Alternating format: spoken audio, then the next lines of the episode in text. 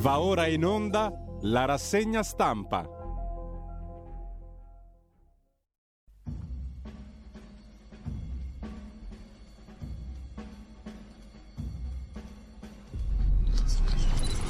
Un cordiale buongiorno a tutte le ascoltatrici e a tutti gli ascoltatori da Giulio Cainarca, ben trovati all'appuntamento con la rassegna stampa. È il 17 febbraio sono le 7.31, siamo in perfetto radio come al solito e eh, prima di tutto date un'occhiata al nostro sito radiolibertà.net, molto facile da percorrere in lungo e in largo, soprattutto in una sezioncina interessante. Sostienici, scopritela e andiamo a vedere come al solito subito a volo eh, i titoli dell'agenzia ANSA.it referendum no al quesito sulla cannabis ammessi 5 sulla giustizia poi vedremo in dettaglio, Ucraina, Stati Uniti e la Russia aggiunge altri 7.000 militari al confine e poi per fortuna c'è l'Inter che gioca, il Liverpool vince, Klopp vede i quarti di finale, traversa di Calanoglu, poi Firmino e Salah vanno a segno nell'altro match di Champions Salisburgo-Bayern 1-1.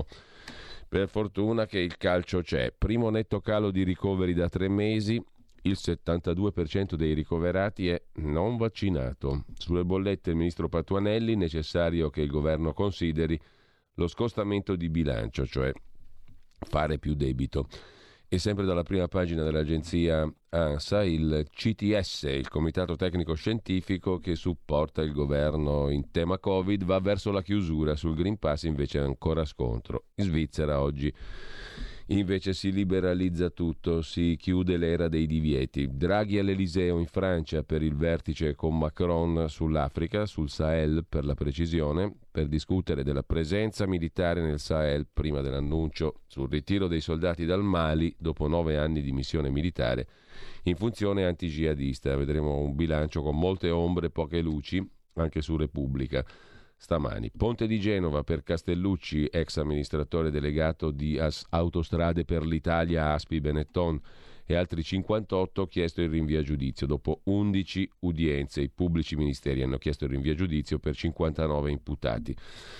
E poi ancora dalla prima pagina dell'agenzia SA Generali, le assicurazioni generali, pronta una short list per il consiglio di amministrazione il presidente Galateri lascia dopo 11 anni, uno dei soliti snodi, tra virgolette, del potere banco finanziario e anche politico italiano.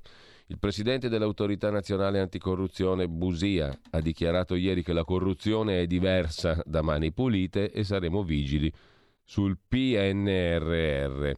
Mentre c'è il caso Report in commissione di vigilanza RAI, una lettera del presidente della commissione di vigilanza Baracchini alla presidente e all'amministratore delegato della RAI. Anche su questo vedremo qualche articolo sul caso Report Sigfrido Ranucci, le compravendite di video e compagnia bella. E, e per concludere, in Brasile, a Petropolis, 66 morti e un numero imprecisato di dispersi per frane e allagamenti dovuti a intense piogge nella regione montuosa di Rio de Janeiro. Con ciò lasciamo eh, l'agenzia ANSA e andiamo a vedere ADN Kronos rapidissimamente. Anche qui l'apertura è sui referendum.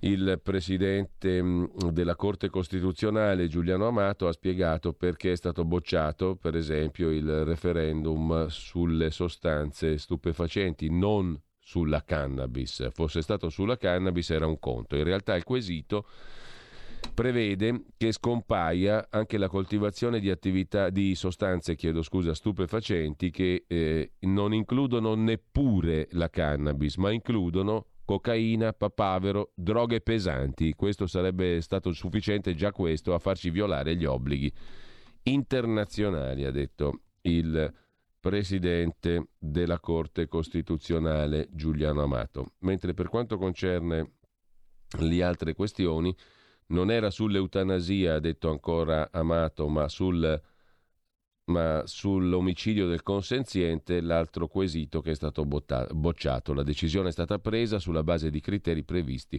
dalla Costituzione. Peccato che il referendum non fosse sull'eutanasia, ha detto Giuliano Amato, ma sull'omicidio del consenziente, commentando il giudizio di non ammissibilità al referendum eutanasia legale. La decisione è stata presa sulla base di principi costituzionali, sono assai meno politico di lui, dovrebbe saperlo, ha detto Amato rispondendo alla domanda sulle dichiarazioni di Marco Cappato, promotore del referendum sull'eutanasia. Dire che questa Corte fosse mal disposta Significa dire una cattiveria che Cappato si poteva risparmiare, ha detto Giuliano Amato. Sarebbe stato meglio che si interrogasse su ciò che stava facendo, dato che nel quesito non si parlava di eutanasia, ma di omicidio del consenziente, il che aprirebbe tutto un altro campo.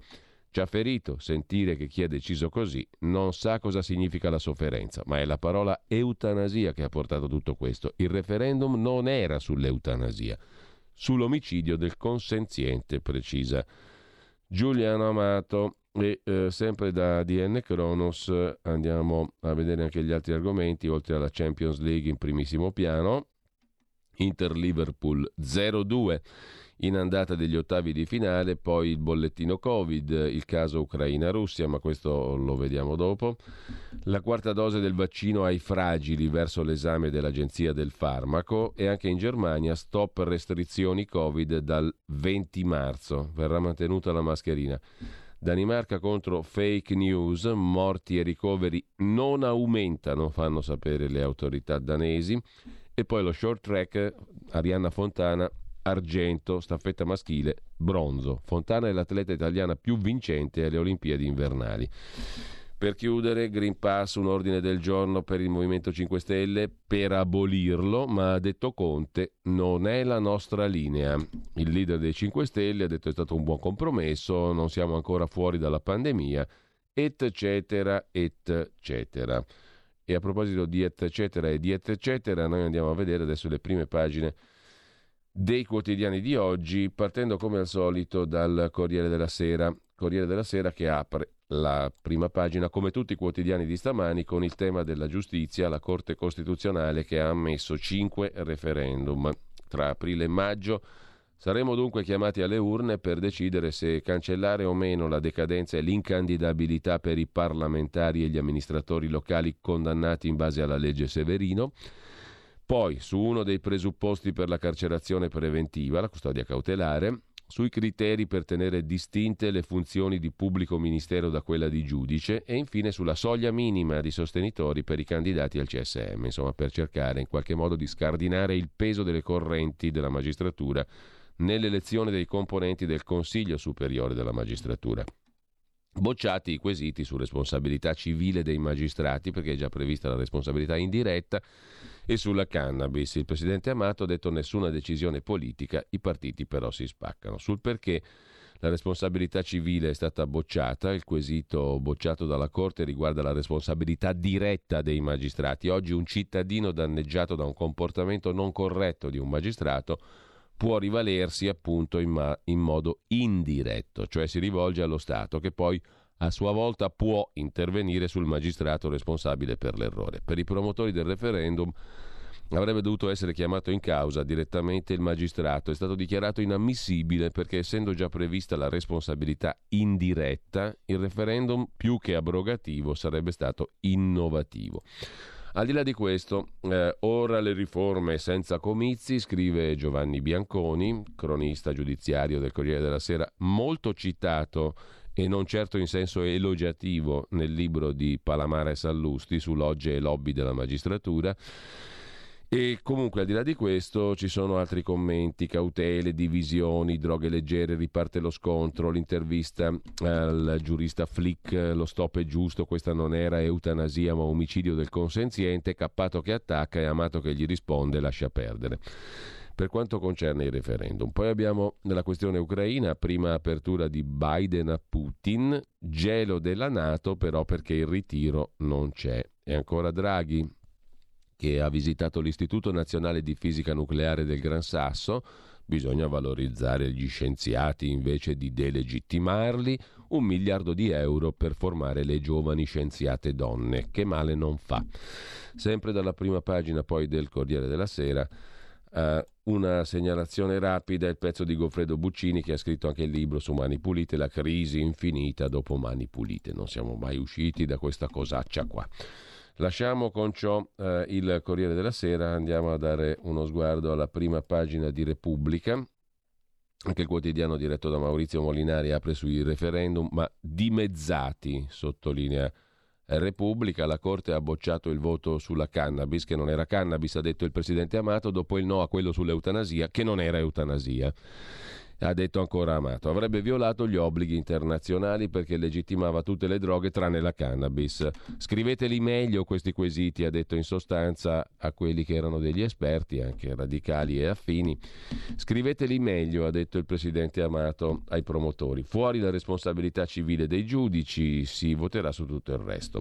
Amato Show sottolinea infattamente Repubblica perché ha bacchettato il Parlamento, il Presidente della Corte Costituzionale e ha bacchettato anche i promotori dei quesiti. Eh, Draghi che vuole fare più ricerca con le donne, col PNRR, col PNRR faremo marciare i treni senza carburante, sarà una roba fantastica e poi da Repubblica passiamo a alla stampa di Torino, la stampa di Massimo Giannini, la quale apre anch'essa, pur tuttavia, con il terremoto, questo è il vocabolo che sceglie la stampa, dei referendum, la consulta dal via libera a cinque consultazioni, ma anche in taglio alto la Scala di Milano, il teatro alla Scala, che boicotta la tournée in Egitto per il caso Regeni. Verità su Regeni, chiedono anche gli scaligeri. La Russia ritira il suo esercito, ma per l'Ucraina è un blef, bisogna tenere in piedi la gabola. E poi Domenico Quirico si meraviglia dove sono finiti i nostri pacifisti. Si meraviglia anche Mattia Feltri di come sono finiti male i radicali che stanno a protestare. Sono iscritto all'associazione Coscioni, a nessuno tocchi Caino, al partito radicale, ma stavolta insomma vi lamentate come qualunque, siete dei demagoghi anche voi, dopo che vi hanno bocciato i referendum che avete scritto male. Con ciò lasciamo anche la prima pagina della stampa e mm, andiamo a vedere la nostra Pravda, la verità di Maurizio Belpietro, che mette in apertura, mo lo vediamo subito, lo stop al regime del terrore. Diciamo basta, è ora di lasciarsi alle spalle ossessioni di controlli, obblighi, paura, covid, eccetera. Grazie a Susanna Tamaro anche i lettori del Corriere della Sera hanno potuto scorgere uno squarcio di verità sulle follie del Green Pass. La scrittrice sostiene quello che raccontiamo da mesi, che le restrizioni e la caccia ai Novax sono insensate. Ora via Speranza e la sua corte di presunti esperti, scrive Maurizio Belpietro. Poi c'è la foto dell'ex ministro e fondatore della comunità di Sant'Egidio, che qualcuno chiama Sant'Ecidio, eh, Andrea Riccardi Poveri i respinti da mense e dormitori perché ci vuole il lasciapassare perfino per ricevere la carità. E il Green Pass è sempre dalla prima pagina della verità, Francesco Borgonovo. Ci sono donne e uomini dietro le etichette dei talebani. Dietro questo criptico titolo si cela una considerazione che parte da Djokovic, il tennista serbo. La scelta di Djokovic, che non si vuole vaccinare e non partecipa ai tornei pur rinunciando a favolosi guadagni dove si chiede il vaccino, la scelta di Djokovic fa capire ai talebani che perfino i Novax sono esseri umani. Stampa e politica hanno mostrificato chi non si è vaccinato. Ora che tocca al campione, qualcuno scopre che è una realtà diversa, cioè ci voleva Djokovic per capire che chi non si vaccina non è necessariamente l'Andrew.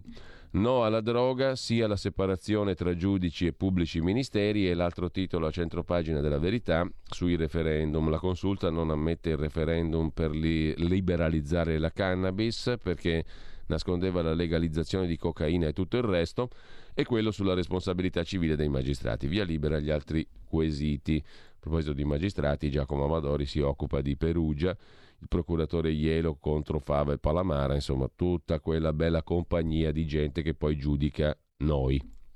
Che Zeus ci protegga.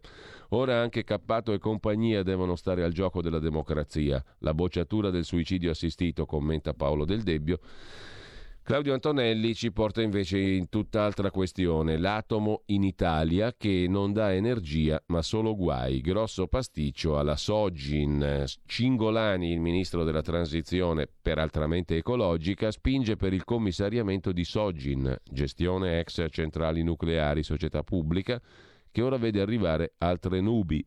Si incrociano attività dell'ARERA, l'agenzia regolatrice dell'energia e del gas, con anomalie su un contratto in Slovacchia bocciato e approvato a distanza di cinque giorni. Oggi audizione dell'amministratore delegato di Nucleco che rischia il licenziamento. Ci si è capito poco, ma probabilmente ci si capisce di più a pagina 13. Si capisce chiaramente invece che abbiamo scampato un pericolo, secondo quel che commenta Carlo Cambi in prima pagina sulla verità, niente bollo nero sul vino. Il vino si salva dal rigore salutista europeo. Il Parlamento dell'Unione Europea blocca per ora l'idea che consumare alcol con moderazione provochi il cancro. Ma in agguato ci sono ancora Organizzazione Mondiale della Sanità, Nutri-Score e soprattutto crisi energetica e delle materie prime che hanno portato a una vera e propria pandemia dei costi per le cantine. Nel frattempo la guerra fantasma in Ucraina ha già fruttato alla Russia 87 miliardi, scrive Gianluca Baldini. La crisi russo-ucraina non fa paura alle aziende petrolifere russe. In due anni di turbulenze geopolitiche, Mosca ha realizzato guadagni per 328 miliardi di dollari, 87 miliardi in più rispetto al 2020 e l'Unione Europea minaccia nuove sanzioni, scrive la verità. Dalla verità che è la Pravda ovviamente, passiamo all'Izvestia, cioè alla nostra notizia, il fatto quotidiano. In prima pagina, naturalmente, i referendum. Volete i ladri liberi e anche in Parlamento? Sì a 5 su 6 sulla giustizia, no alla cannabis. Decide la consulta e c'è l'appaiamento fotografico di Giuliano Amato e di fianco Matteo Salvini. Polemiche su Amato che parla ai cronisti e accusa i promotori di aver scritto male i due quesiti sui diritti. Insomma, si vota sui referendum. Sarà uno scambo? Per la giustizia italiana e naturalmente scambo è la nostra parola del giorno. I cinque referendum sulla giustizia saranno uno scambo o no per la magistratura italiana? Questo è il lancinante quesito al quale cercheremo di rispondere all together, tutti insieme stamattina al 346 6427 756, ove potete far pervenire le vostre osservazioni, i vostri commenti, ma anche eh, il, le vostre risposte al quesito etimologico di oggi. Naturalmente senza Google, senza Google, non ricorrete a Google per sapere se sarà uno scambo l'approvazione dei referendum per eh, la giustizia, sulla giustizia. Inchiesta del Fatto Quotidiano del Consorzio Investigativo EIC che sta per, non me lo ricordo, adesso andiamo a vederlo subito, EIC sta per European Investigative Collaboration, ovvero una serie di testate da Der Spiegel a Mediapart, dalle Soir a El Mondo e il network di giornalismo investigativo appunto European Investigative Collaborations che si mettono a indagare, giusto appunto a investigare. Su Gucci, in questo caso, il trucco per sottrarre al fisco un miliardo e mezzo in sette anni. Nel frattempo, il ministro Bianchi, pubblica istruzione, colleziona un altro flop, scrive il Fatto Quotidiano nella frasetta sopra la testata. Addio piano scuole sentinella per monitorare Covid in classe in gennaio hanno risposto all'appello del ministro Bianchi solo quelle di otto regioni. Poi c'è la casta, come al solito impunita, politica, malavita, guardate in poche ceffi, il ceffo Giovanardi e il ceffo Siri, le destre e Italia Viva salvano Giovanardi e Siri, un'azienda vicina ai clan per Giovanardi, salvato da Forza Italia e da Italia Viva i ceffazzi ce la fanno sempre a rimanere impuniti, infami, mentre fiducia e decreti Draghi conosce una sola Camera, bye bye Mattarella. Quale Camera conosce Draghi? Tre voti di fiducia al mese, Draghi governa con una sola Camera. Abbiamo il monocameralismo, finalmente, dopo tanti anni di dibattito sul bicameralismo perfetto, Senato e Camera che fanno le stesse cose Meno male che è arrivato lui a superare di fatto il bicameralismo perfetto usando una Camera sola. Del resto È un lusso eccessivo usarne due. È diventata un'abitudine, scrive Vanda Marra sul Fatto Quotidiano. Il Consiglio dei Ministri approva un provvedimento e un minuto dopo i partiti iniziano a smontarlo. È successo con la giustizia, sta succedendo con le concessioni balneari. Su quest'ultimo provvedimento a Palazzo Chigi stanno riflettendo per mettere la fiducia. È il metodo scelto dal Premier dopo l'elezione di Mattarella bis. Arrivare, avete tra l'altro notato come Mattarella bis è scomparso di nuovo?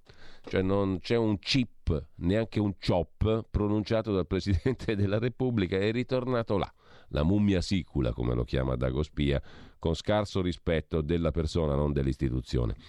È il metodo dunque scelto da Draghi, arrivare a un punto di mediazione, approvare e poi lasciare che i partiti facciano quel che vogliono, pronto a fermarli con la fiducia. Col governo che arranca il Parlamento è sempre più svuotato. L'esecutivo le fiducie non se le è fatte mancare, sono 17 alla Camera, 15 al Senato. Fiducia posta su 22 provvedimenti, dei quali 19 sono leggi di conversione di decreti legge, 3 disegni di legge. In particolare su 10 di queste leggi di conversione la fiducia è stata posta in entrambi i rami del Parlamento, per cui non si è capito perché una Camera sola. Vabbè. Comunque, una Camera o due, eh, la sostanza è sempre quella. Comunque, lasciamo la prima pagina del Fatto Quotidiano con Marco Travaglio che ricorda quanto bella è stata Mani Pulite balle pulite, sono state raccontate scemenze sui 30 anni di Mani Pulite. Cos'era Mani Pulite, che meraviglia è stata, ve la racconto io, scrive oggi Marco Travaglio, che lasciamo per andare a dare un'occhiata anche al quotidiano diretto mirabilmente da Alessandro Sallusti, ovvero Libero. Tocca a noi far giustizia, via libera a 5 referendum, in primavera si vota, la consulta, la Corte Costituzionale o prostituzionale, come qualcuno la chiamò, vi, ricordate chi? Altro piccolo quesito, chi definiva la Corte Costituzionale Corte prostituzionale o cupola partitocratica? La consulta approva i quesiti che limitano lo strapotere delle to. Cupola partitocratica non è male. Eh? Comunque, la consulta o cupola partitocratica ha approvato i quesiti che limitano lo strapotere delle toghe. Salvini esulta, è l'occasione per cambiare il sistema dal basso.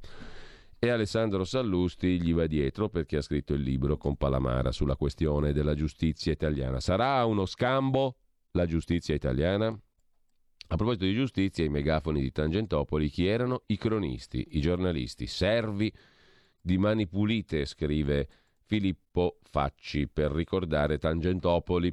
I giornalisti erano diventati portavoce della procura, i depositari dei verbali di interrogatorio, finendo per essere strumentalizzati da Antonio Di Pietro, ricorda Filippo Facci su Libero. Sull'Avanti, giornale socialista, pubblicai un verbale che chiamava in causa il democristiano Ballarin, cugino del pubblico ministero Gerardo Colombo. Un collega mi disse che era un falso, invece era vero. Ballarin chiese spiegazioni in procura, ne uscì da indagato. Scrive 30 anni dopo Goffredo Buccini sul Corriere della Sera. Sarebbe stato nostro compito di giornalisti trovare quelle verità intermedie se esistono o almeno disporci a cercarle per raccontarle. Non siamo in grado di farlo. Allora, tagliamola corta. Il giornalista, da Mani Pulite in poi, è diventato chiarissimo che se vuole notizie dalla procura deve essere servo della procura, se no tanti saluti e tanti baci. E sempre in tema di giustizia, eutanasia, serve un conclave, chiudete gli onorevoli in Parlamento, scrive Renato Farina. Il referendum è stato escluso perché non era eutanasia ma omicidio del consenziente, tutt'altra cosa, come ha spiegato il presidente della corte partitocratica, della cupola partitocratica Giuliano Amato. E per quanto concerne l'eutanasia serve un conclave. La consulta chiede da anni un intervento del Parlamento. I politici si chiudano in aula, osserva Renato Farina e suggerisce fino a quando non sarà pronto il testo. Fate la legge. E sempre dalla prima pagina di Libero, Vittorio Feltri, Palude Italia, a crescita zero, due regioni italiane su tre. Paralisi e miseria e la confortante analisi di Vittorio Feltri. In primo piano su Libero anche Zingaretti assenteista, parte un'inchiesta. Anche Zingaretti finisce nel registro, tra virgolette, degli indagati. Per cosa? Per assenteismo. Il governatore diceva di essere in missione istituzionale, ma in realtà partecipava a feste e a eventi di partito. Sotto inchiesta anche i funzionari che hanno dato l'autorizzazione. La vicenda delle assenze non giustificate del presidente del Lazio Zingaretti nasce da una denuncia di Fratelli d'Italia nel Lazio. Sempre dalla prima pagina di Libero, poi, la Corte dei Conti che indaga sulle spese di report di Sigfrido Ranucci, dossier fondi neri, prime testimonianze al Copasir, il Comitato parlamentare di controllo sui servizi segreti. Prima il video era manipolato, poi era una storia vecchia, poi era un blef. In tre giorni, tre versioni da parte di Sigfrido Ranucci, potentissimo conduttore di report, nonché vice direttore di Rai 3, scrive Brunella Bolloli su Libero, pizzicato da una telecamera nascosta a trattare con alcuni interlocutori di filmati su politici, servizi segreti e fatture, tanto poi paga la Rai. Lasciamo libero con uh, un'ultima segnalazione, si allarga il fronte contro il Green Pass, scrive Pietro Senaldi, che ricorda da oggi zero restrizioni in Svizzera. E a chiudere, Simona Bertuzzi sulla protesta in nome del pessimo gusto.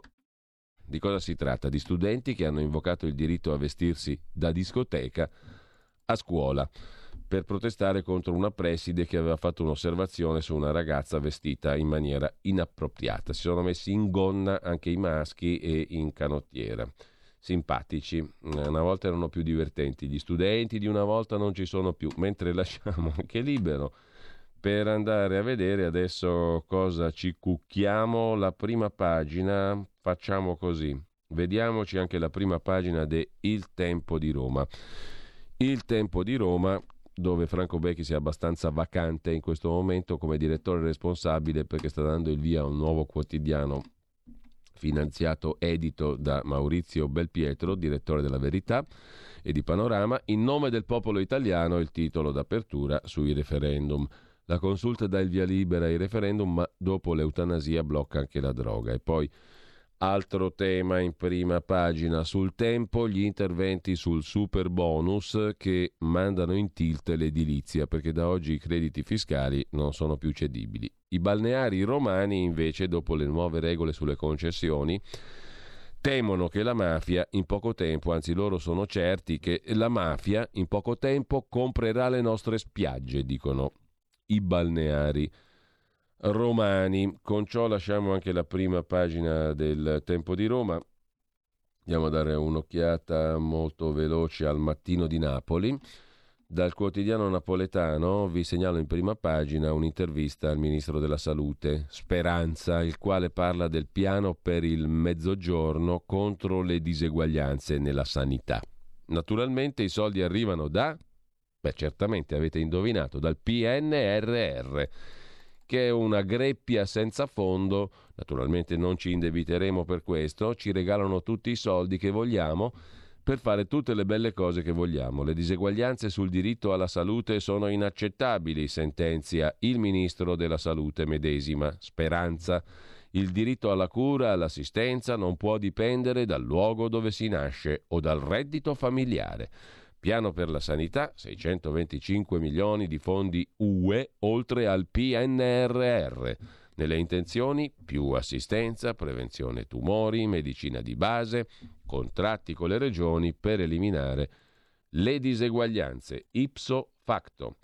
Dal mattino al giorno, il quotidiano nazionale, giorno nazione, resto del Carlino, apre con Gianni Morandi che dice che è molto felice, e, ehm, con la giustizia, bocciata la cannabis, sì della Corte Costituzionale al referendum sulle carriere dei magistrati, no alla responsabilità civile. Si voterà tra 15 aprile e 15 giugno, scrive il giorno.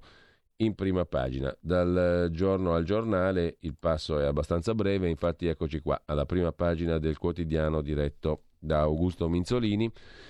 Adesso la casta trema, la parola ai cittadini in tema di referendum sulla giustizia, mentre a Kiev tra paura e rabbia il reportage di Fausto Biloslavo che poi volta a pagina 9, a pagina 9 del giornale di oggi. Kiev, paura e rabbia, Mosca attaccherà, gli Stati Uniti e l'Europa vogliono svenderci.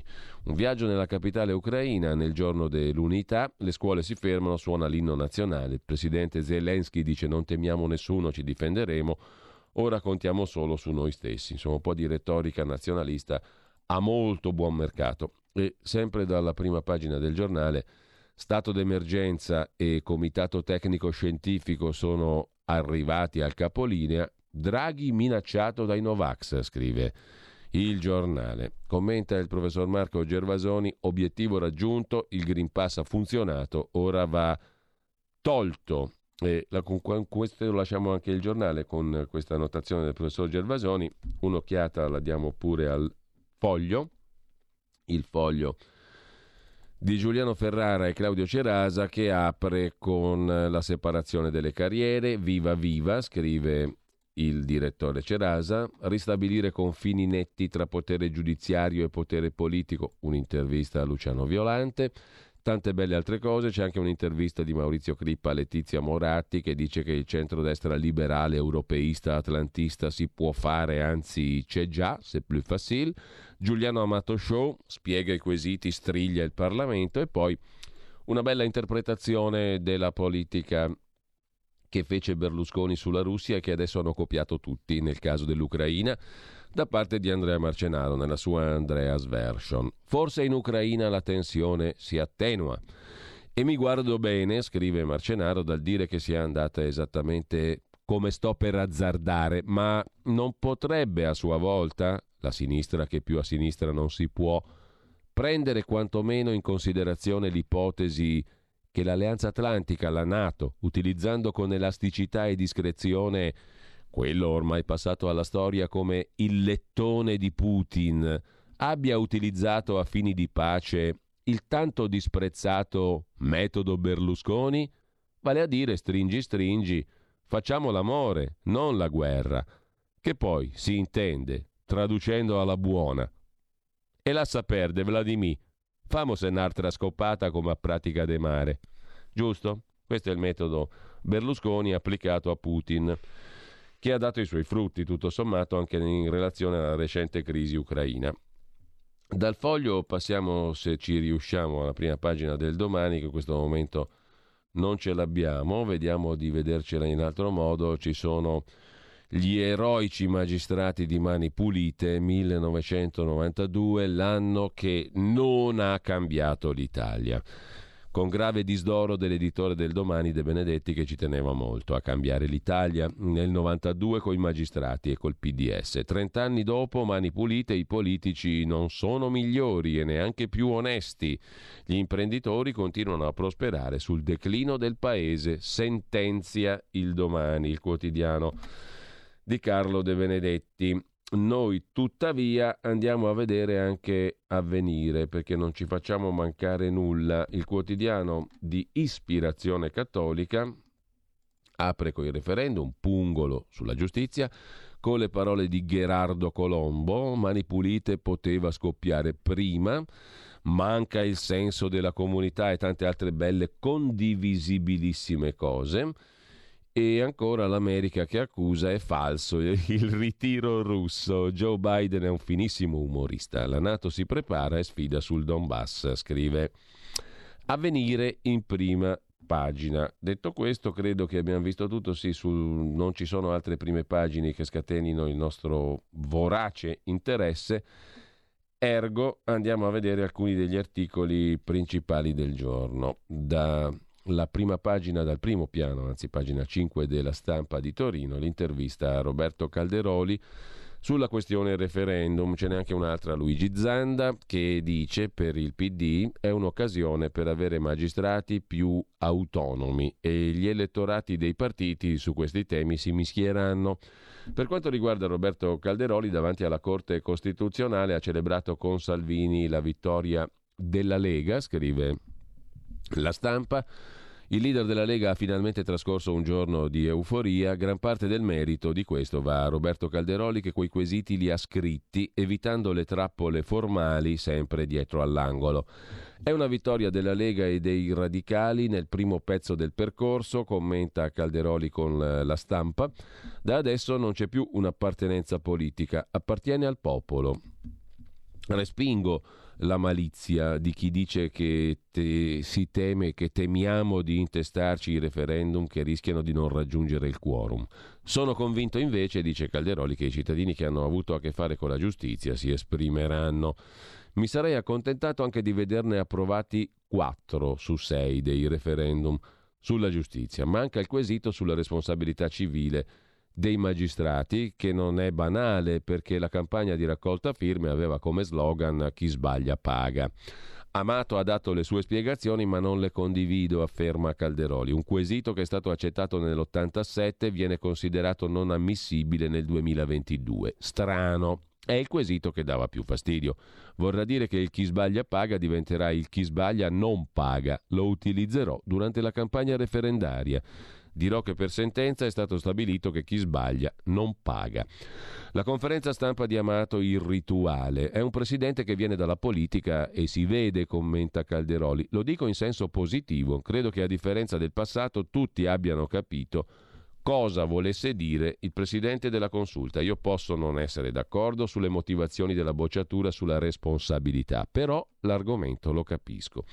Quanto al quorum, se il referendum viene fissato in un momento ragionevole dell'anno e non in una data per non mandare la gente a votare, gli elettori parteciperanno. Accorpamento con le comunali. Nel 2011 io ho fatto l'election day, risponde Calderoli, ma so che la prassi per non incidere sul quorum, prevede di trovare date diverse. A noi va bene votare senza l'accorpamento, basta che sia prima delle comunali, perché a luglio c'è il rinnovo del CSM. Sarebbe stato utile ai fini della partecipazione che ci fossero stati i tre referendum bocciati? Sì, ma gli italiani sono comunque sensibili ai temi della giustizia perché sono stati respinti i quesiti dei radicali, cannabis che non era cannabis, eutanasia che non era eutanasia. Nella vita ho preso molte musate contro i muri di Cassazione e Consulta, da lì ho imparato come si presentano i quesiti per non farseli bocciare per dei tecnicismi, dice Calderoli. Le obiezioni di Amato indicano che c'è stato un problema. Io li avrei scritti in maniera diversa e poi avrei votato no. La campagna referendaria non c'entra nulla col governo, i referendum passano la palla agli elettori. Meloni vuole votare no a due quesiti, quello sulla legge Severino e quell'altro sulla custodia cautelare, faccia pure, ora contano i cittadini.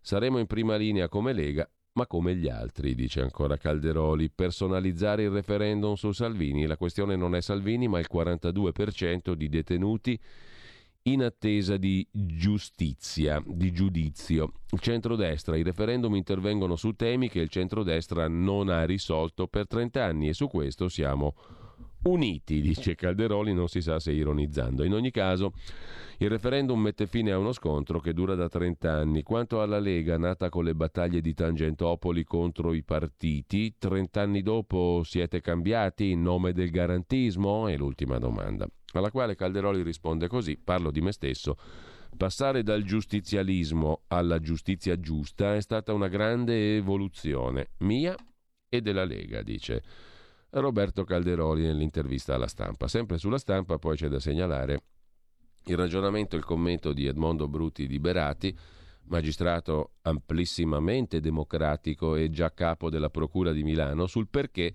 la Corte Costituzionale non ha cercato il pelo nell'uovo. Potranno essere candidati ed eletti anche condannati definitivi per mafia. I pubblici ministeri rischiano di avvicinarsi alla cultura di polizia più che a quella del giudice. La Corte Costituzionale, commenta Bruti Liberati, ha dichiarato ammissibili quattro quesiti così indicati nel comunicato stampa. Abrogazione disposizioni in materia di incandidabilità, legge Severino. Limitazione misure cautelari, separazione funzione magistrati, eliminazione liste presentatori per l'elezione dei togati del CSM. La sintesi del comunicato chiarisce agli elettori l'oggetto dei referendum, si nota che nella decisione della Corte per i quesiti sulla giustizia ha trovato applicazione il criterio di non cercare il pelo nell'uovo indicato da Giuliano Amato. Il quesito sulla legge Severino abrogazione disposizioni in materia di incandidabilità è stato presentato proprio così, come abolizione della legge Severino. In particolare della sospensione degli amministratori locali a seguito anche soltanto di una condanna non definitiva per determinati reati. Una disciplina forse fin troppo rigorosa la Severino, ma il problema è un altro, sottolinea Bruti Liberati, perché il quesito referendario abroga non la legge Severino, ma tutto il testo unico delle disposizioni in materia di partecipazione alle elezioni per Parlamento europeo, Camera, Senato, elezioni regionali, provinciali, comunali, eccetera. L'approvazione dunque del referendum avrà come conseguenza, secondo il democratico magistrato, che potranno essere candidati ed eletti a tutte le funzioni dal comune in su anche condannati definitivi per terrorismo, mafia, corruzione e altri gravi reati a pena scontata. La proposta di abrogazione dell'intero testo unico non consente all'elettore di operare alcun distinguo, come è stato chiarito dal comunicato stampa della Corte Costituzionale. Che tutti i promotori si siano convertiti a una totale fiducia nella funzione rieducativa della pena? Quesito definito come limitazione delle misure cautelari, altro punto che affronta Bruti Liberati, L'esigenza che la custodia cautelare e le altre misure restrittive della libertà siano limitate ai casi di necessità è largamente sentita. Lo scorso anno è stata oggetto di un pressante invito da parte del procuratore di Cassazione, Salvi. La norma attuale pone come presupposti per l'adozione di misure cautelari, cioè ti posso arrestare cautelarmente in anticipo per pericolo di inquinamento prove, fuga o reiterazione dei reati con l'uso di armi o di altri mezzi di violenza o diretti contro l'ordine costituzionale, eccetera, eccetera. Con l'abrogazione di quest'ultima disposizione, se non vi è rischio di inquinamento della prova o pericolo di fuga nei confronti di imputati potenziali autori seriali di reati di corruzione, bancarotta, truffe, e reati contro il patrimonio, purché non commessi con violenza, non potranno esserci misure cautelari. Qui ci stiamo perdendo, per cui passiamo al prossimo articolo. Il prossimo articolo è in realtà un'intervista allora, il punto fondamentale di Bruti Liberati dice, insomma, attenzione che qui non si abroga la legge Severino, ma tutte le disposizioni in tema, in tema di eleggibilità a tutti i livelli, dai comuni in su. Quindi potranno essere candidati ed eletti purché abbiano scontato la pena, anche condannati definitivi per terrorismo, mafia, corruzione. Hanno scontato la pena.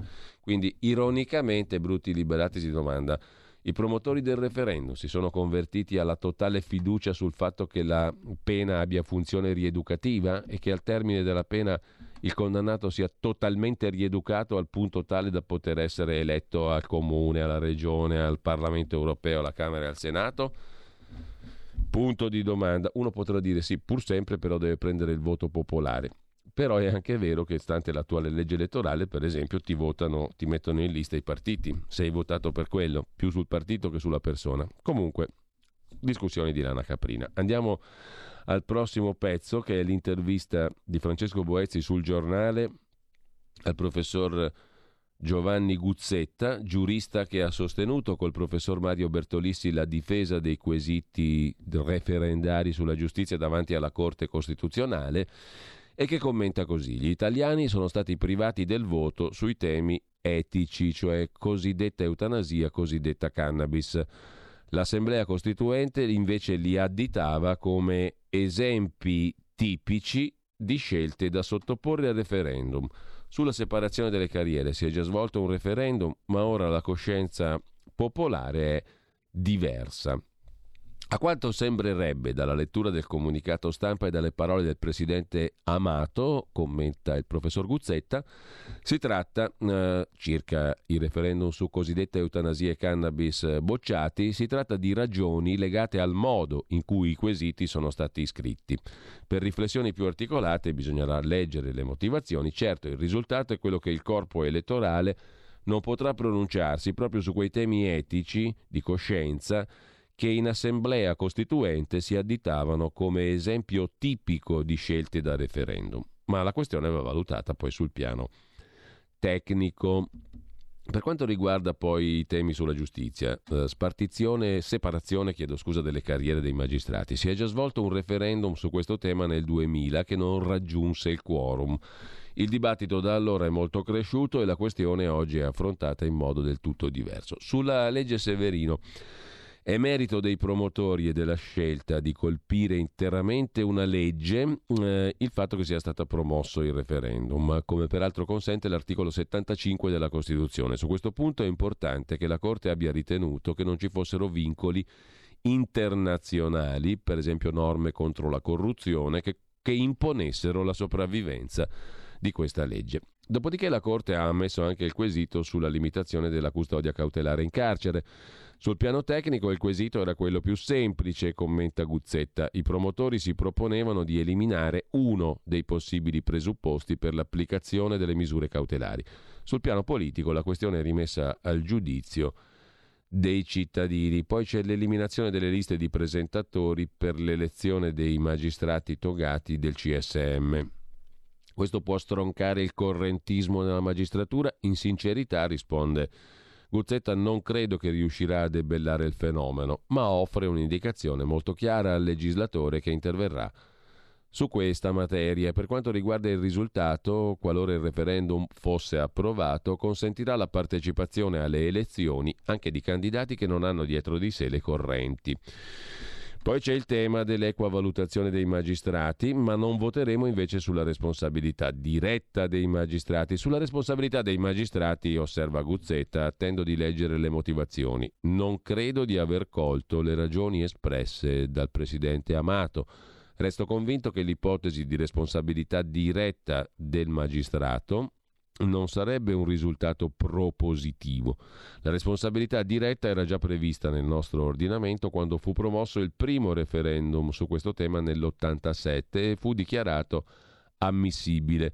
Mi pare che il referendum che si propone di consentire anche ai membri laici dei consigli giudiziari di valutare i magistrati sia in linea col modello che ha previsto il CSM chiamato a valutare i magistrati con composizione mista, eccetera, eccetera. Insomma, Vedremo se questi argomenti sono davvero uno scambo per la storia della magistratura italiana e se attrarranno anche il popolo votante. Cambiamo argomento, andiamo a vedere invece il tema pensioni. Si è tornato a parlare appunto di superamento della legge Fornero e quindi di nuove regole per andare in pensione. È tema del confronto fra governo e sindacati. Le vie per l'anticipo pensionistico cerca di riassumerle oggi la stampa di Torino. A pagina 11 trovate il focus sulle pensioni. Dal 2023 stop a quota 102, poi un nuovo sistema per lasciare il lavoro senza legge Fornero. L'esecutivo Draghi propone una penale in cambio di uno sconto sull'età. No da CGL Cisde Will. La proposta dei sindacati flessibilità da 62 anni o con 41 di contributi. La piattaforma unitaria dei sindacati consegnata al governo prevede, auspica, l'estensione della flessibilità a partire dai 62 anni o con 41 di contributi a prescindere dall'età, permettendo ai lavoratori di scegliere quando andare in pensione senza penalizzazioni per chi ha iniziato a versare prima del 96, tra le ipotesi anche la modifica del meccanismo di adeguamento alla speranza di vita.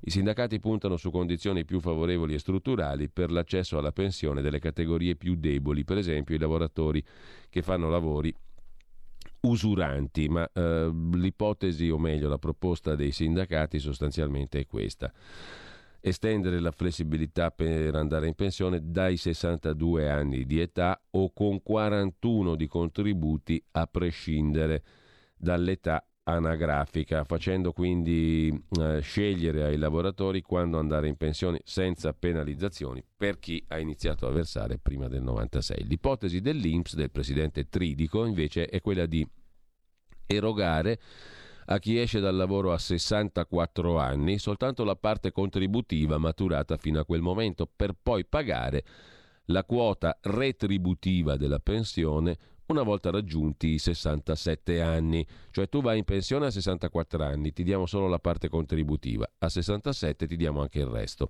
Secondo Tridico questo tipo di anticipo costerebbe allo Stato 400 milioni all'anno, una spesa molto inferiore rispetto ai 10 miliardi di quota 41.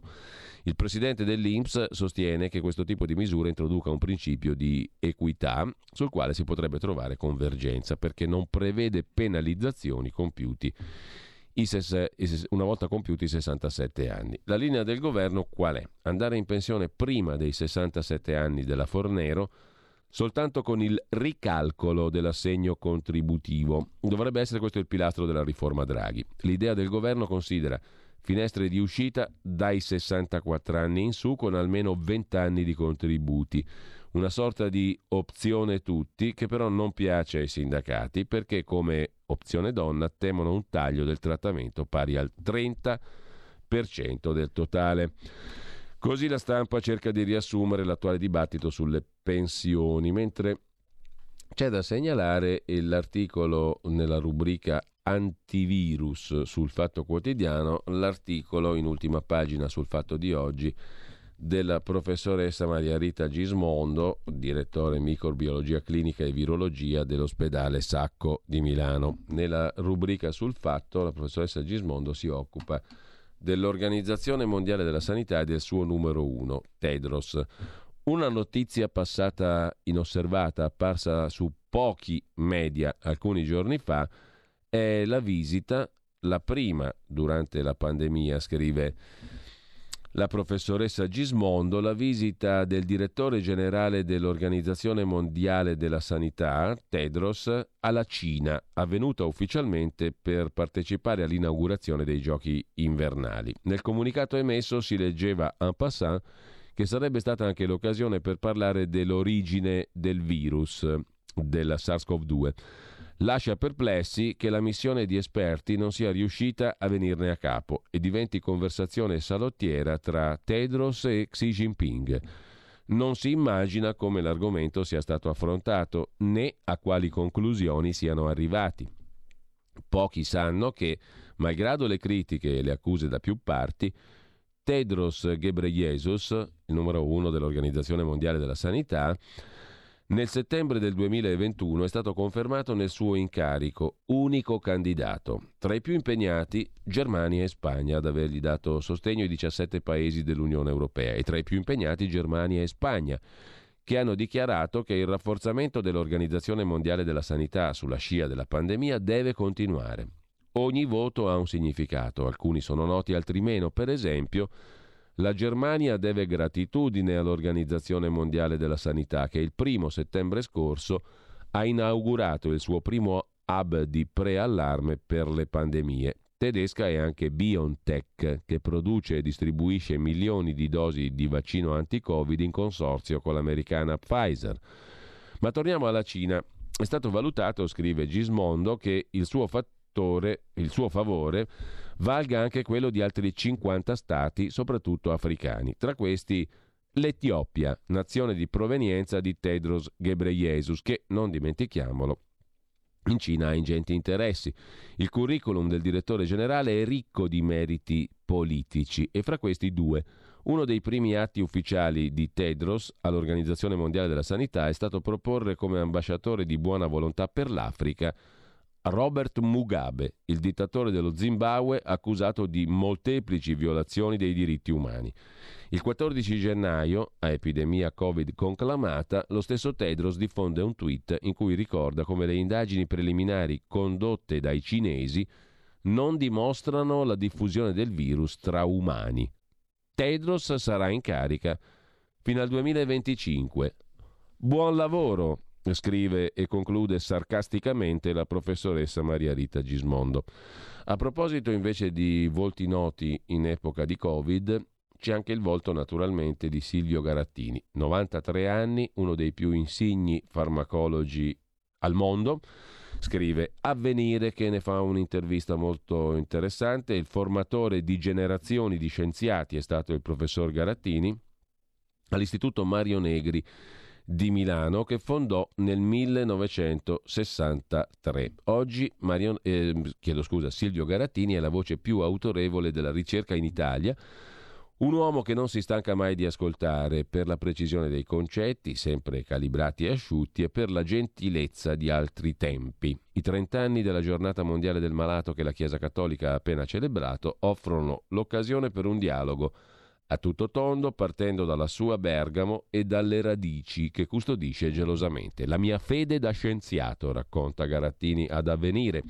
Ricerca, medicina, i valori appresi in oratorio, il dialogo tra chiesa e scienza, la preghiera, il credo del grande farmacologo. Se la religione ci introduce al mistero, dice Garattini, la scienza crede nelle cose che può osservare e misurare. In molti campi però la finalità diventa la stessa per la religione e per la scienza, cioè migliorare il mondo. Quando vedi tanta gente che soffre, ti domandi perché, se c'è un ente supremo. Conosco le risposte della religione, ma non, sono domande facili e vedo molta sofferenza, dice Silvio Garattini ad avvenire. Nella mia vita ha influito l'aver visto la malattia in famiglia con la mamma e il mio fratello minore. Sì, mi viene da pregare. Ho avuto una grande perdita con la morte di mia moglie. Prego per lei, prego per me. Sono sempre stato convinto che bisogna vivere come se Dio esistesse e intanto amare il prossimo. A 93 anni considero ogni giorno un regalo. L'intervista è molto lunga e parte dall'oratorio. Sono cresciuto in oratorio, racconta Garattini nel soggiorno della sua casa milanese. Ho sempre avuto come riferimento l'imperativo ebraico cristiano amerai il prossimo tuo come te stesso. Questo è il punto di unione tra due motori della società, religione e scienza. Se la religione ci introduce al mistero, la scienza crede nelle cose che può osservare e misurare, ma in molti campi la finalità è la stessa, migliorare il mondo.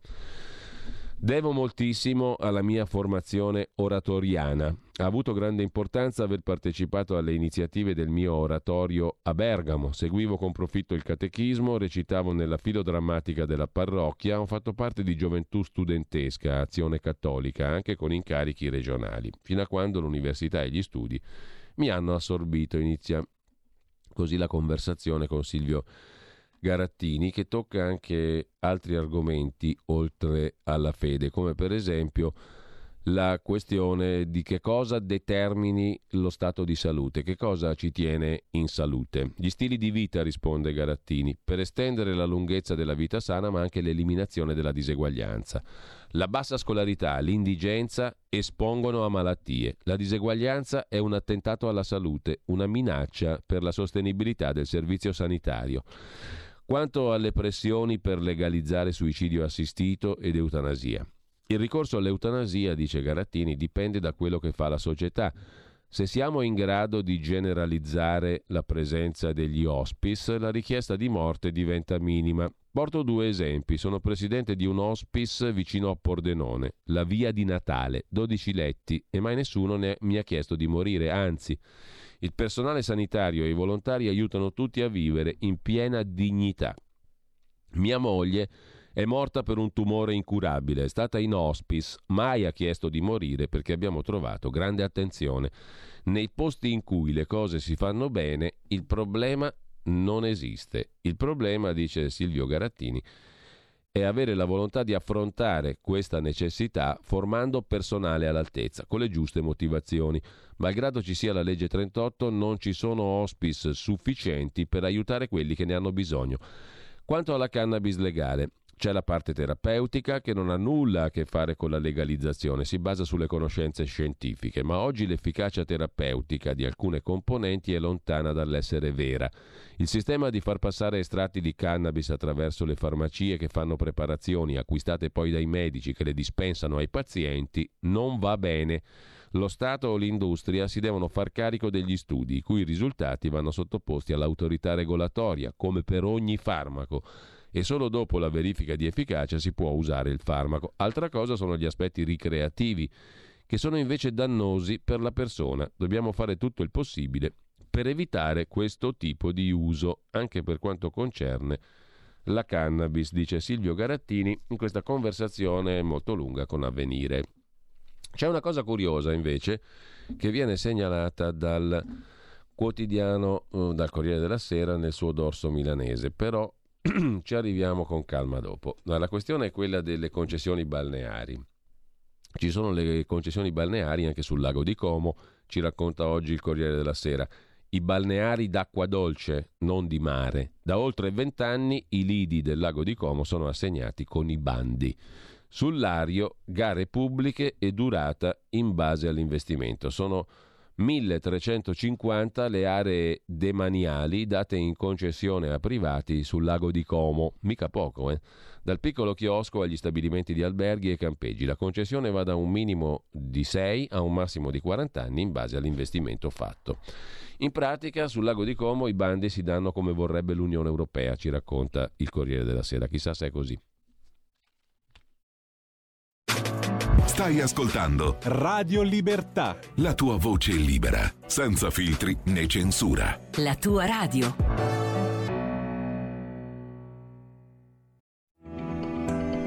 Il meteo.it presenta le previsioni del giorno. Avanza di nuovo l'alta pressione sul nostro paese, con tempo dunque che torna stabile e asciutto praticamente ovunque. Temperature in ulteriore aumento. In mattinata avremo solamente residui piovaschi sulle due isole maggiori, sull'arco alpino. Altrove il tempo sarà asciutto, anche se potranno formarsi nubi basse, foschie o nebbie al nord e sulla Toscana. Durante le ore pomeridiane tempo asciutto praticamente su tutto il territorio nazionale, con presenza al massimo di poche nubi a carattere irregolare. Le previsioni di ilmeteo.it tornano più tardi. Una buona giornata da Stefano Ghetti. Avete ascoltato le previsioni del giorno.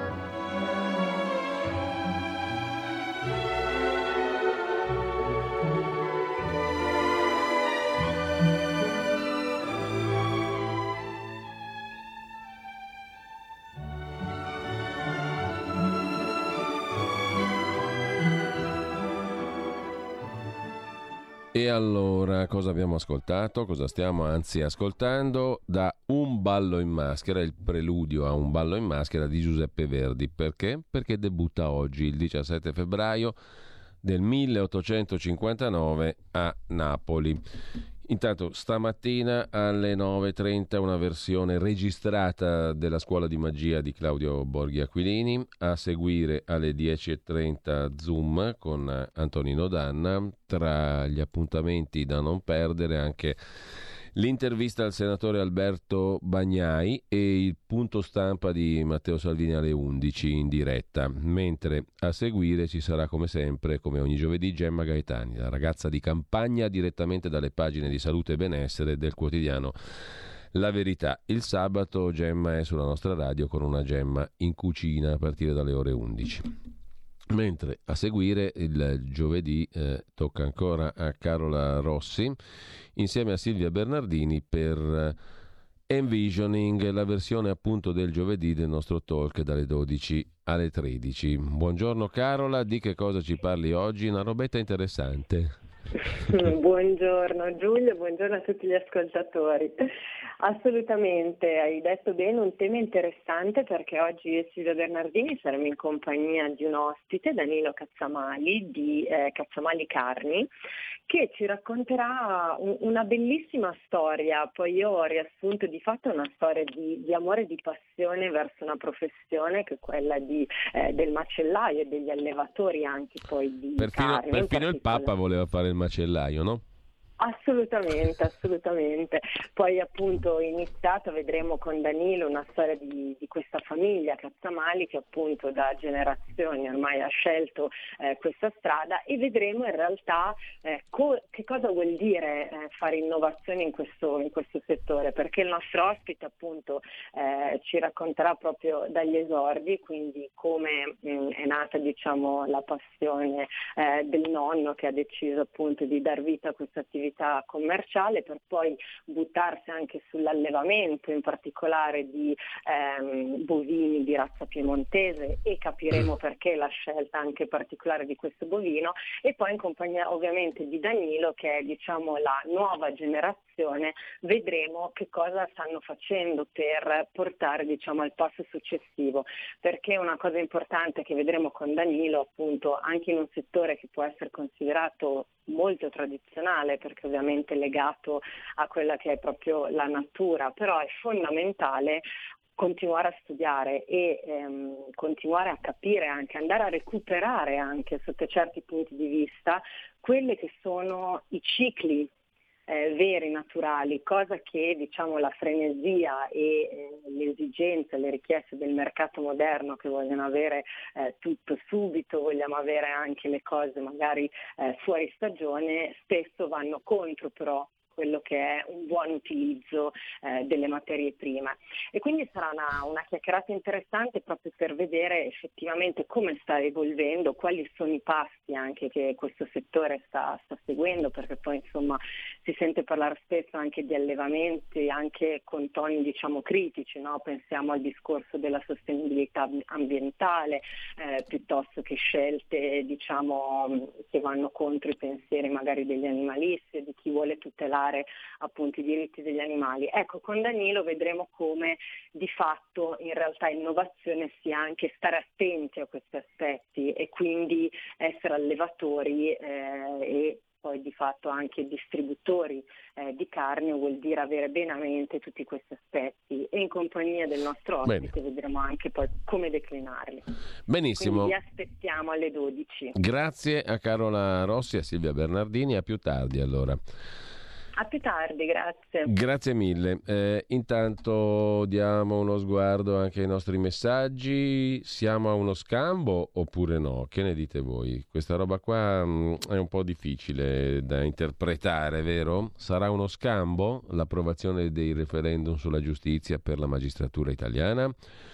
Purtroppo, ci scrive un ascoltatore da Roma, sono passati 400 anni, ma oggi come ieri una mano corcerina acceso, pronta per appiccare fuoco sotto i dissidenti e i liberi pensatori la trovi sempre. Memento da Roma. A Giordano Bruno ci manda la foto della lapide A Giordano Bruno, arzo vivo da settaria intolleranza religiosa, la democrazia perché il popolo ricordi e per le auspicate armonie sociali abbia a fondamento la libertà del pensiero. Ci ricorda l'ascoltatore da Roma. Eh, scrive Diana, brava Meloni, ancora una volta ti sei mostrata per quello che sei, inaffidabile, rifiutando di appoggiare due referendum sulla giustizia. Ogni istante chiedi collaborazione alla Lega e voi cercate sempre di affossare la Lega. Sono Diana, scrive appunto la nostra ascoltatrice. Cupola partitocratica e mafiosa, Marco Pannella l'immenso, scrive un ascoltatore. Bocciate eutanasia e cannabis, scrive un altro ascoltatore, ossia i due referendum più appealing. Addio quorum la vede positiva. Il nostro amico all'ascolto, così la Corte Prostituzionale frega anche i referendum sulla giustizia. Vi rivedete gli italioti che vanno a votare l'abolizione della Severino e la riforma del CSM? Ma sarà uno scambo questo appuntamento referendario oppure una cazzata? Sarà una cazzata o uno scambo? Adesso cazzata si fa per dire naturalmente, per usare un linguaggio da giovedì mattina.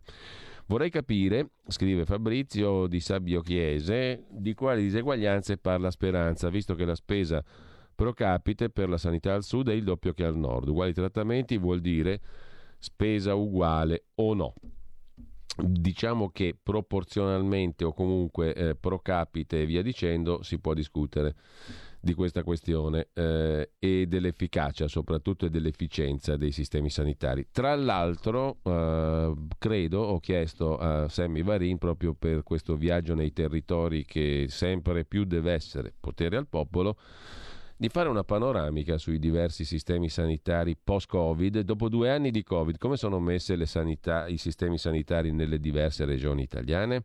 Vediamo di colloquiare con uh, gli esponenti giusti mm, all'interno delle diverse regioni, cercare dei, degli interlocutori giusti, tanto nei consigli regionali quanto magari in qualche ospedale altrove, per avere una sorta di panorama più possibile, mh, diciamo, per capire, per cercare di capire il più possibile come stanno, che stato di salute hanno i sistemi sanitari nelle diverse regioni o territori italiani, ben sapendo che la sanità assorbe la stragrande maggioranza nell'ordine mediamente dei tre quarti del bilancio di ogni regione.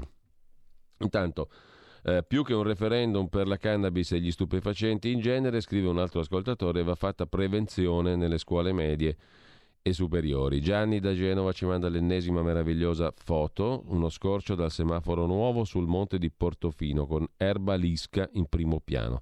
Serve per fare i cesti e le nasse, per catturare le aragoste, scrive Gianni, questa erba lisca. Viva la famiglia di Radio Libertà. Uh, e non lasciamo passare questo periodo vergognoso come niente fosse, scrive Mauro, il Green Pass e l'obbligo restano un nero segno sull'Italia.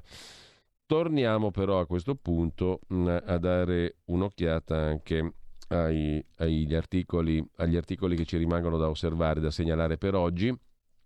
I balneari di acqua dolce.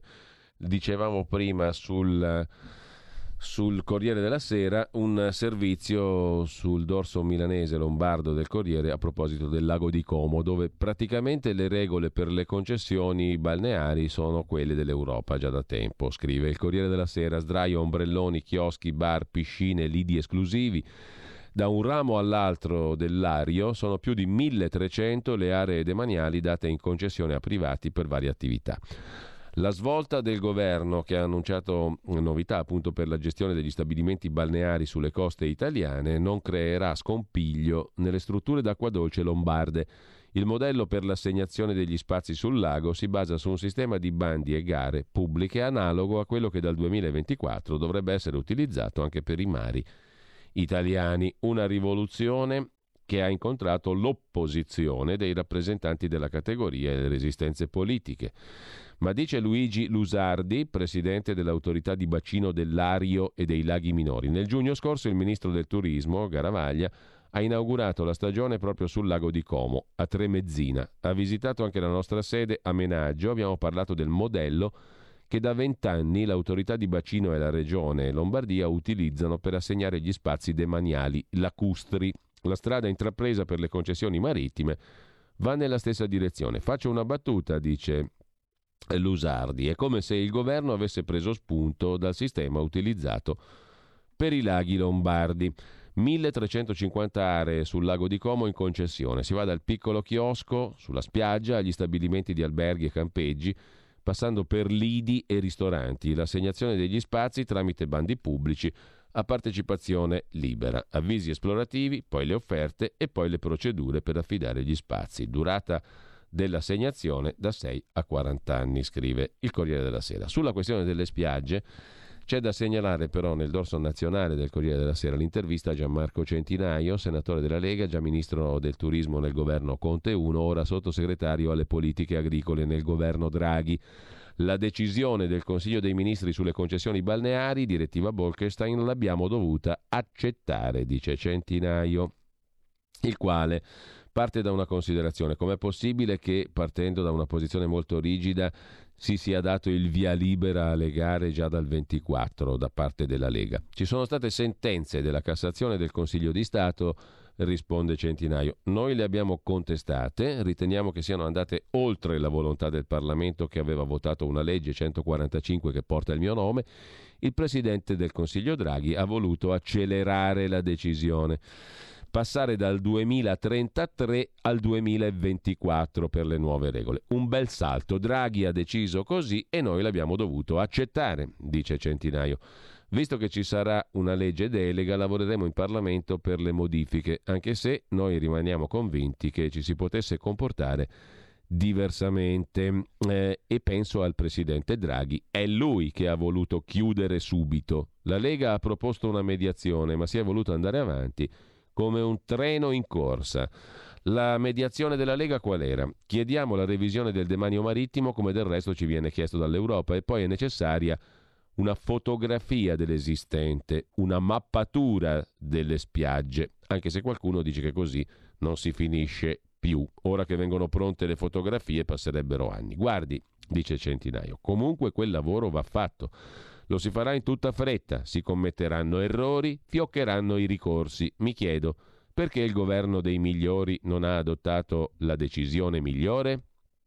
Ma voi fate parte del governo dei migliori? chiede l'intervistatore Cesare Zapperi. È una domanda che dovete fare a voi stessi.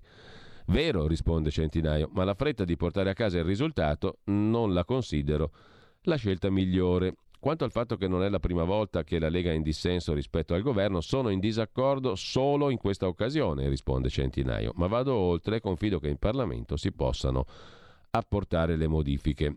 Perché abbiamo votato a favore anche con perplessità? Perché si è deciso di adottare lo strumento della legge delega che consente poi l'intervento del Parlamento. È come se si fosse giocato il primo tempo della partita, tempo per rimediare ce n'è.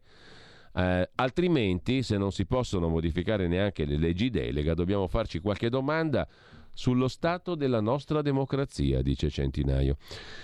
Che voto do al provvedimento? Va bene così, faccio il sottosegretario alle politiche agricole io. Fa comunque impressione che lo Stato incassi dalle concessioni balneari tra 100 e 150 milioni all'anno a fronte di un giro d'affari di 15 miliardi. Qualcosa non va evidentemente, dice l'intervistatore. Confcommercio, risponde Centinaio, parla di cifre completamente diverse, ma qui il tema non è che non si vogliono pagare canoni più adeguati. Già nel 2018 fu espressa la volontà di accettare degli adeguamenti da parte degli stabilimenti balneari e non parliamo dei singoli. Le associazioni di categoria sono consapevoli che il sistema va cambiato, ma attenzione, il settore turismo è quello uscito più penalizzato dalla pandemia. Non credo che sia sensato accanirsi in questo momento. Non credo vogliano privilegi, ma rispetto visto che danno lavoro a decine di migliaia di persone. Quanto alla concorrenza a destra di Fratelli d'Italia su questo tema, nel 2006, quando fu varata la direttiva Bolkestein, nel governo Berlusconi, che non sollevò obiezioni, c'eravamo tutti, anche Giorgia Meloni. Perché non si oppose allora? Così la mette Centinaio. Mentre c'è un altro tema dal Corriere della Sera di oggi, ovvero la deposizione di Giuseppe Mussari, già presidente di Monte Paschi Siena, presso la commissione parlamentare di inchiesta sulla morte di Davide Rossi. Non si esprimeva così, ha detto Mussari, sui biglietti d'addio trovati appunto nell'ufficio di Davide Rossi. Non era il modo di esprimersi di David, non lo riconosco in quei biglietti d'addio. E poi, certo, avevo rapporti con Ettore Gotti Tedeschi, ma allo IOR, che era la banca presieduta da Gotti Tedeschi, io non ci ho mai messo piede. David era come un fratello ma non in senso massonico, ha precisato Giuseppe Mussari. Dopo dieci anni di riservo, l'ex presidente Montepaschi Siena, uomo di D'Alema sostanzialmente nel mondo bancario, riappare in pubblico per parlare della morte del capo della comunicazione del Montepaschi, Davide Rossi, e degli aspetti che determinarono l'inizio della crisi della banca più antica del mondo. Mussari lo ha fatto davanti alla commissione parlamentare di inchiesta istituita per far luce sul caso di Davide Rossi, un'audizione pubblica di quattro ore con la sola parte finale segretata. Tra i punti oscuri della morte di Rossi, i biglietti d'addio, strappati ma trovati nel cestino del suo studio, nei quali Rossi si rivolgeva alla moglie Antonella chiamandola Tony, un modo di esprimersi che la moglie non ha mai riconosciuto come tipico del marito. E Mussa riconferma. Di Tonia non ne ho memoria, di Antonella ho memoria. Per me la chiamava Antonella. Ma è tutto il testo che non lo convince. Quello non era il modo di esprimersi di David. Non lo riconosco in questi biglietti di addio. Va precisato che dagli atti dell'inchiesta, scrive il Corriere, emerge che nel telefono di David Rossi il numero della moglie era registrato proprio come Tony. Anche le mail di aiuto inviate pochi giorni prima del suicidio per Mussari non sono nello stile dell'amico, ma Mussari precisa di non avere elementi per giudicare come suicidio o omicidio il volo di Davide Rossi dal terzo piano della sede Montepaschi. Però sto con Antonella per scelta ontologica, dove c'è lei. Ci sono io, dice Mussari. La vedova da anni ritiene che Davide Rossi sia stato ucciso. Mussari, se si fa eccezione per alcune dichiarazioni del 2014, non aveva proferito verbo dal 2012 quando fu costretto a lasciare il timone del Monte Paschi.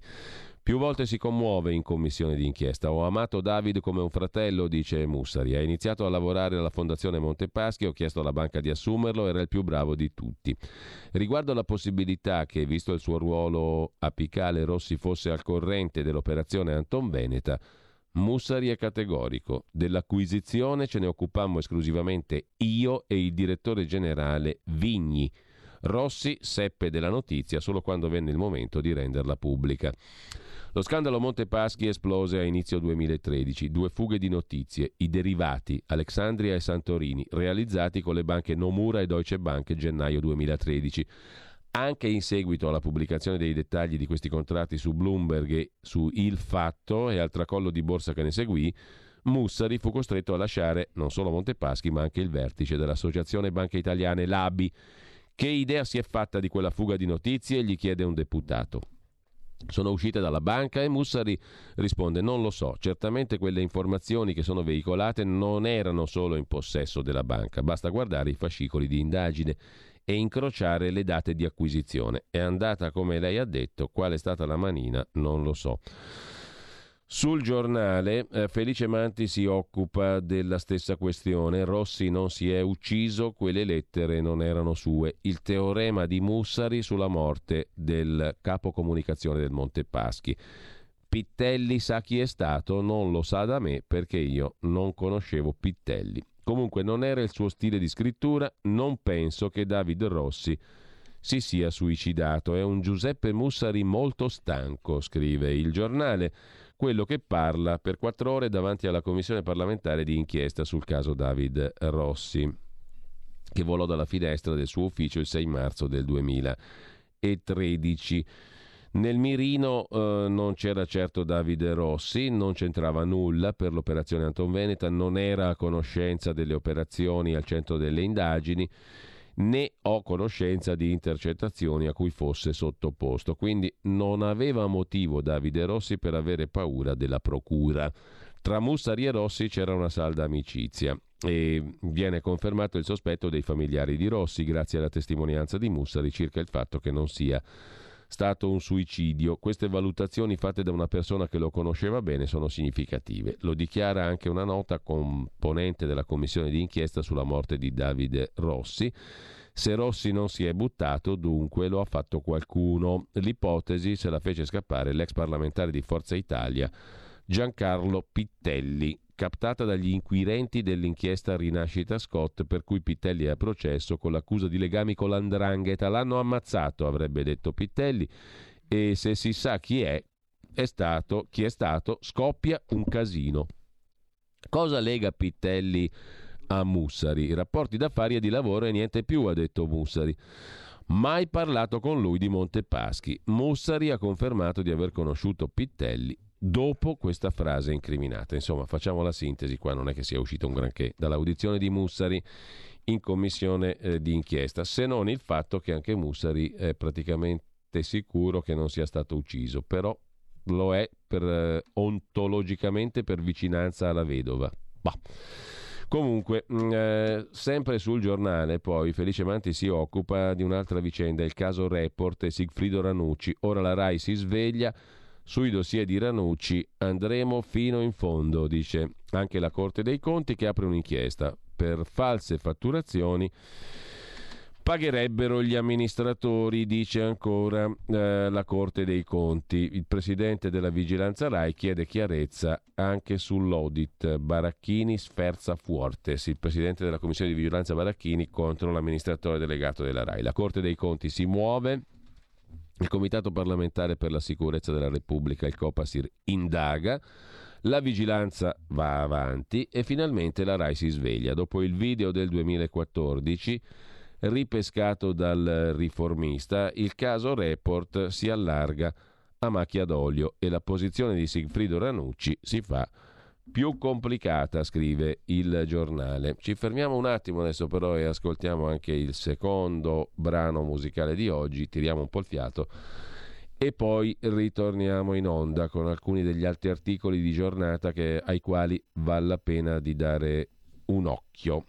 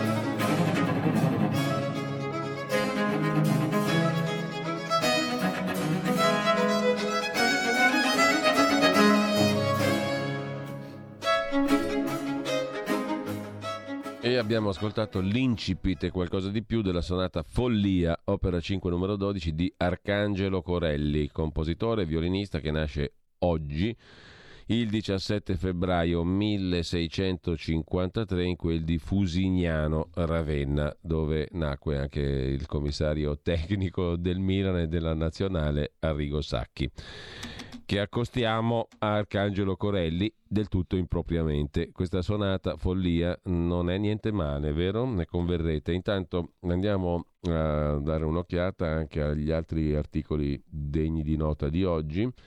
Dicevamo della RAI che si sveglia sui dossier del Signor Ranucci, vice direttore di Rai 3 e conduttore di Report, dopo il video ripescato dal riformista, un video del 2014, il caso Report si allarga, la posizione di Ranucci si fa complicata, scrive il giornale. I magistrati contabili, Corte Conti, che vigilano sulle casse RAI, vogliono capire se hanno qualche fondamento le illazioni su un giro di false fatture con la complicità dei servizi segreti, ipotizzato dallo stesso Ranucci in un filmato registrato a sua insaputa e rispuntato oggi. Era un blef, si è difeso Ranucci, uscito immacolato dal processo per dossieraggio chiesto dall'allora sindaco di Verona, Flavio Tosi, il leghista, secondo una soffiata, era ricattato dall'andrangheta che lo teneva in pugno con un video hard. L'allora braccio destro di Milena Gabanelli, Sigfrido Ranucci, aveva lasciato la sua scrivania per verificare questa voce ed era andato a millantare amicizie nei servizi e dossieraggi pur di avere un filmato che probabilmente non esiste. Al punto che la Gabanelli disse è stato un trappolone dopo 17 anni di onorata carriera. Chissà cosa ne verrà fuori da tutta questa storia. Anche il Corriere della Sera si occupa di report del fascicolo che è andato alla Corte dei Conti su dossier e fatture. In commissione di vigilanza, scontro tra i 5 Stelle e la Sant'Anché e il Coppa si rascolta il deputato Ruggieri di Forza Italia. Intanto, notiziola curiosa, eh, il sindaco di Roma Roberto Gualtieri ha chiamato come consigliere per la legalità a Roma L'ex capo da poco della Procura di Milano, Francesco Greco, procuratore capo a Milano fino all'altro giorno, di origini partenopee, 71 anni, collaborerà col Comune di Roma a titolo gratuito. Uh, e um, intanto vi segnalo anche il pezzo di Giovanni Sallusti su Libero. Droga a casa dell'onorevole, pubblici ministeri e giornali lo assolvono subito. La fortuna dell'onorevole Tommaso Cerno è quella di non essere di destra. Mai come oggi, scrive Giovanni Sallusti, Tommaso Cerno apprezzerà di non essere un senatore leghista o, mh, mm, che, o magari un, un, Luca Morisi, non per turbe ideologiche, ma per, ma per motivi molto prosaici. Se avesse in tasca la tessera della Lega non sarebbe infatti in una posizione così antipatica ma tutelata, piuttosto sarebbe finito già nel tritacarne, sarebbe l'ennesima materia inerte a disposizione delle iene mediatico-giudiziarie. Siamo contenti che non sia così, ma quel che segue non sarebbe per nulla ovvio. Cerno, infatti, il senatore Cerno, già direttore dell'Espresso, giornalista, è spuntato negli atti dell'inchiesta della Procura di Roma sul traffico internazionale di stupefacenti che coinvolge anche la sorella di Ornella Muti. Cerno compare come presunto cliente come correttamente precisa il Corriere della Sera. Voi quante volte ricordate l'aggettivo presunto nelle cronache della storia di Luca Morisi? Certo diversa, perché Morisi era indagato, ma infarcita di Tony Splatter. Il parlamentare democratico è citato ma non indagato. Vengono riportate quattro consegne di cocaina presso la casa dell'onorevole Cerno tra settembre e ottobre del 19. Cerno, che gli spacciatori intercettati chiamano il senatore o il politico, non figura come acquirente diretto, bensì col tramite di un altro soggetto identificato Infatti i cronisti danno ampio spazio alla sua versione di Cerno. Inutile chiedere analogie di metodo col caso Morisi, non trovereste mezza riga. Peraltro la versione di Cerno per noi è quella vera, scrive Sallusti. Sapevo tutto di questa vicenda rispetto alla quale sono completamente estraneo. All'epoca ero fidanzato con un ragazzo che aveva dei problemi. Evidentemente quando non ero a casa ha ricevuto gli spacciatori, ha detto il senatore Cerno. Non era la persona giusta, ma io non ho compiuto alcun reato. Ne siamo certi, ne sono anche gli inquirenti. Per fortuna Cerno non è di destra, per fortuna sua. Cambiando argomento invece, a proposito però di magistratura, vi segnalo su Italia Oggi a pagina 4 il pezzo di Domenico Cacopardo sulla questione Tangentopoli e affini. Finanziamento ai partiti sospeso. Trent'anni fa ci fu Mani Pulite che non ha risolto nulla, ma ha lasciato solo macerie. Tutti i partiti furono decapitati, salvo il Partito Comunista, scrive Cacopardo. Tangentopoli e Mani Pulite segnarono il culmine della lotta politica che aveva diviso la sinistra del paese. I socialisti, protagonisti della stagione del riformismo, puntavano sulla costruzione di un partito socialdemocratico moderno del quale i comunisti fossero componente importante ma non egemone. I comunisti non accettavano l'idea di un ridimensionamento del loro ruolo e fino al novembre dell'89 la sconfitta dell'impero comunista. Il terreno del finanziamento illecito dei partiti, scrive ancora Cacopardo, fu il terreno su cui si sviluppò la campagna di moralizzazione a cui contribuirono migliaia di piccoli, medi, grandi imprenditori che denunciarono tangenti e tangentisti. Si trattò in sostanza di una stagione rivoluzionaria che, secondo il generale rifiuto, che secondò che assecondò il generale rifiuto della politica e della diffusa corruzione e navigò su un effimero consenso popolare, determinando nuovi assetti dei partiti e delle leggi elettorali. È il 3 luglio del 92, ricorda Cacopardo. Bettino Craxi interviene alla Camera dei Deputati, dibattito su Tangentopoli e dice Tuttavia, ciò che bisogna dire, e che tutti sanno, è che buona parte del finanziamento politico è irregolare o illegale. I partiti, specie quelli che contano su apparati grandi, medio piccoli, giornali, attività propagandistiche, promozionali, associative e con essi molte varie strutture politiche operative, hanno ricorso e ricorrono all'uso di risorse aggiuntive in forma irregolare o illegale. E, diceva Craxi, disse Craxi, se gran parte di questa materia deve essere considerata criminale, allora gran parte del sistema sarebbe un sistema criminale e non credo che ci sia nessuno in quest'Aula responsabile politico di organizzazioni importanti che possa alzarsi e pronunciare un giuramento in senso contrario a quanto affermo. Presto o tardi i fatti si incaricherebbero di dichiararlo spergiuro. Disse Craxi e nessuno, ricorda Cacopardo, si alzò né riconobbe alla Camera o sui media che si trattava di un cruciale problema politico che andava risolto. Tutti sperarono che la campana suonasse soltanto per Craxi. A trent'anni di distanza, oggi i vincitori sono meno vincitori di quanto sembrassero allora. Il tempo ha mostrato i limiti degli uomini che erano e che sono, non i superuomini che la gente credeva che fossero. Del resto, i processati in quel contesto non superarono le 2500 unità e i condannati poco più della metà. Non un'operazione larga, ma un'operazione chirurgica che investì soltanto una parte minima del ceto politico visto che coloro che in un modo o nell'altro, eh, Parlamento, consigli regionali, consigli provinciali, comunali, circoscrizionali, società partecipate, sono diverse centinaia di migliaia di italiani che in tutto o in parte vivevano e vivono di politica. Una minima parte in posizioni apicali che si portò dietro un certo numero di seconde e terze file, scrive Cacopardo. Sulla questione mani pulite poi c'è il colloquio di Giuseppe Guastella con Mario Chiesa oggi. Oggi il fisco, dice Mario Chiesa, mi chiede 2 milioni di tasse non pagate sulle tangenti. Ho fatto come tanti altri, ma solo per me vale l'ergastolo della reputazione.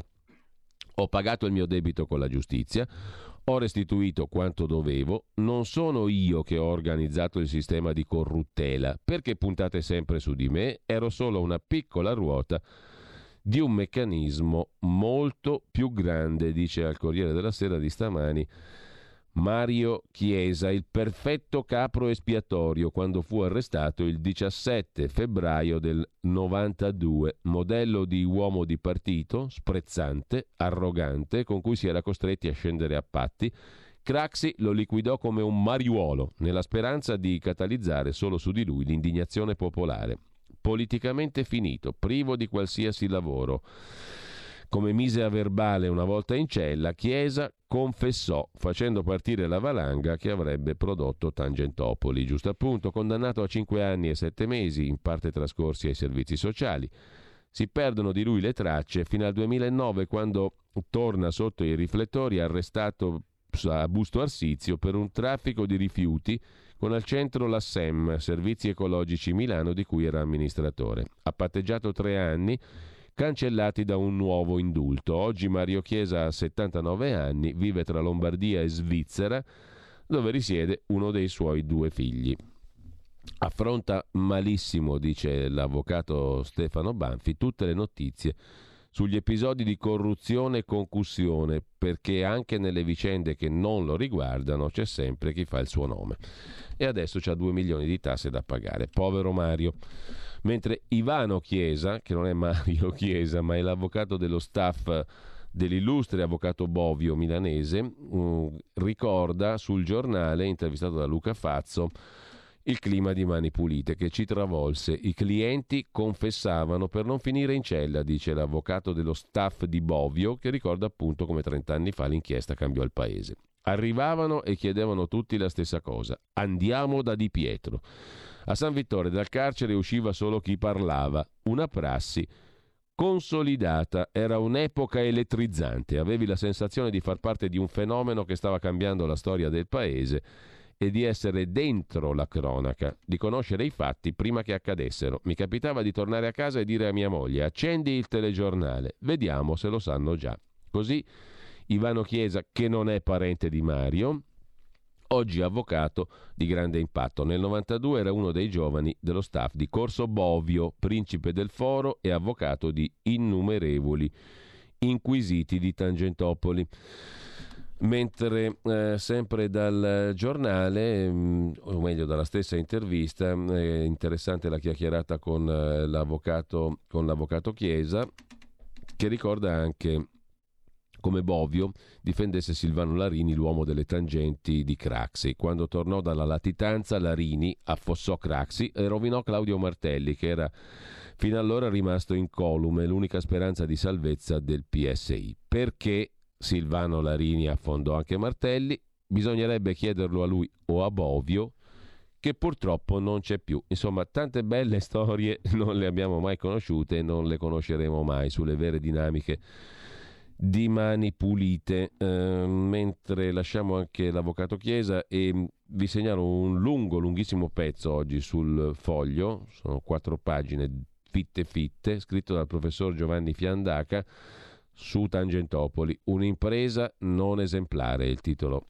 della lunga riflessione, i populismi alimentati, i modelli da cancellare, le supplenze da denunciare, la magistratura ideologica, una controinchiesta firmata dal professor Fiandaca, professore di diritto penale, professore emerito all'Università di Palermo, sui 30 anni di Mani Pulite, tra giornalismo tossico e aggressioni allo Stato di diritto. Non è stata un'impresa così esemplare da additare a modello e meritevole di essere replicata. L'obiettivo di risanare la vita politica ha reso tollerabile una guerra non compatibile con i principi del garantismo penale, dice e scrive anzi il professor Fiandaca.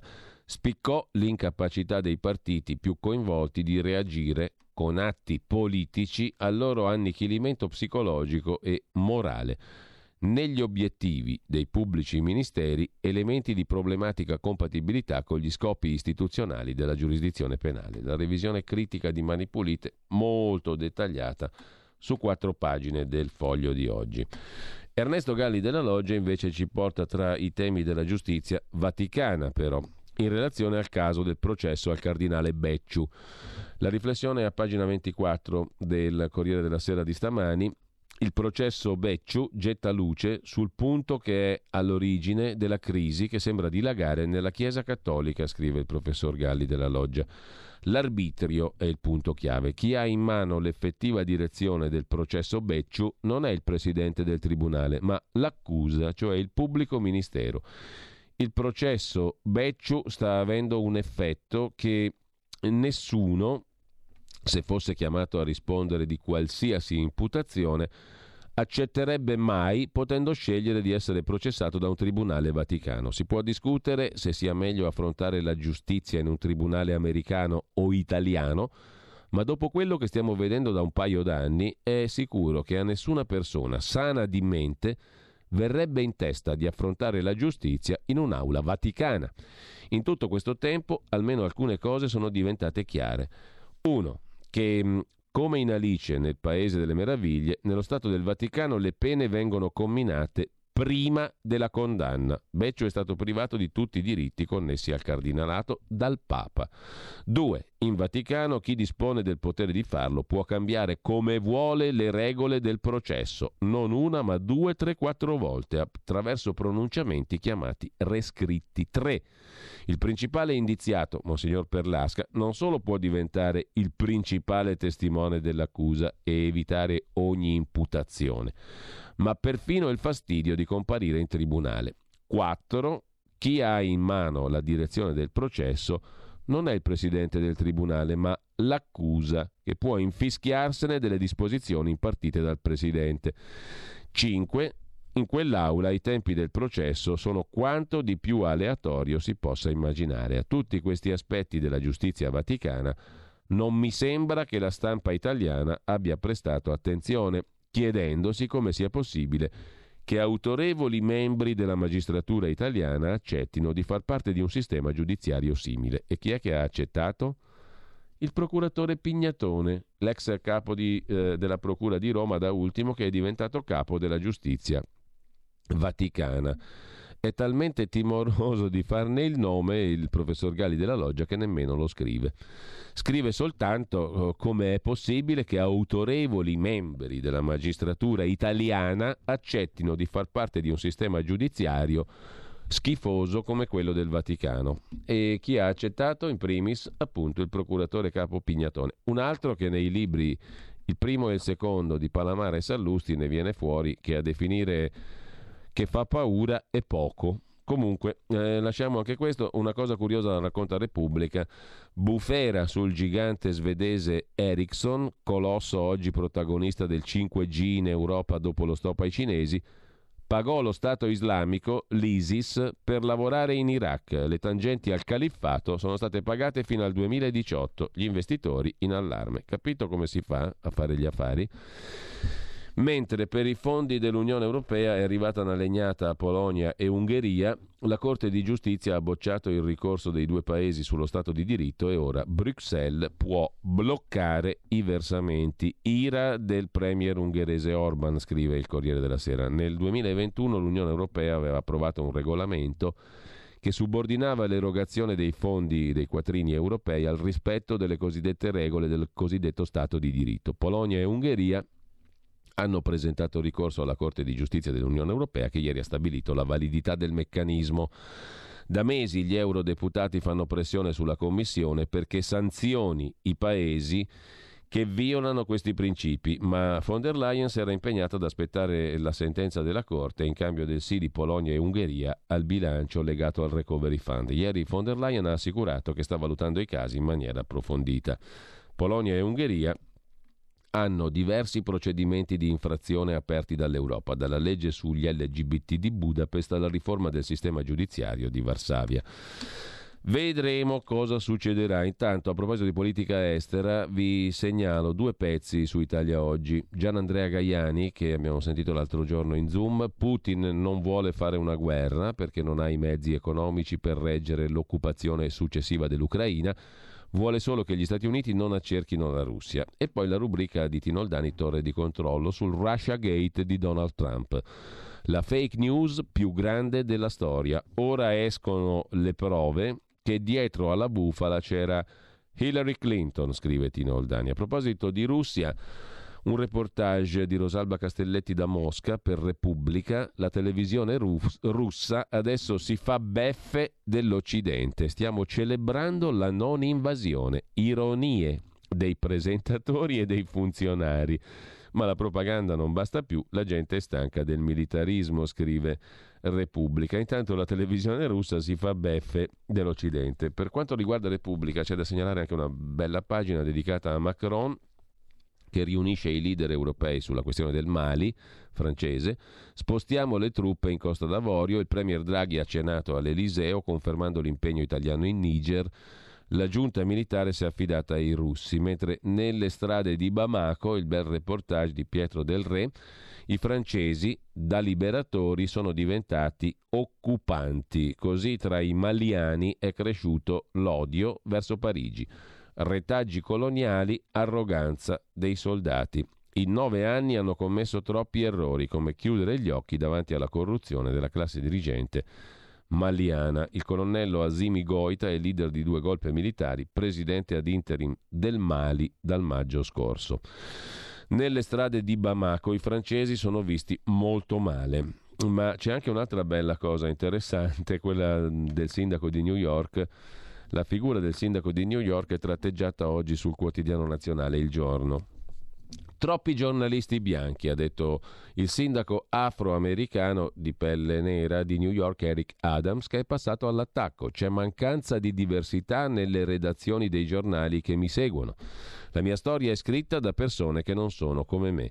L'ultima crociata del sindaco nero di New York, che ha puntato il dito contro la stampa al suo seguito, è quella contro la stampa troppo bianca. Secondo Eric Adams, che è succeduto nel settembre del 21 a Bill de Blasio, Manca la diversità nelle redazioni e i giornalisti che scrivono su di lui malinterpretano il suo operato. Sono un afroamericano che è il sindaco, ha detto il sindaco di New York, ma la mia storia è scritta e interpretata ogni giorno da persone che non sono come me, cioè non sono nere. Aveva detto cose interessanti il sindaco negli ultimi tempi. Pochi giorni fa, dopo essersi vantato di essere vegano, è stato sorpreso dai reporter a mangiare pesce in un ristorante italiano, zona Midtown. Sempre in tema alimentare, questo simpatico sindaco della metropoli statunitense ha dichiarato di recente che il formaggio e l'eroina sono sullo stesso piano.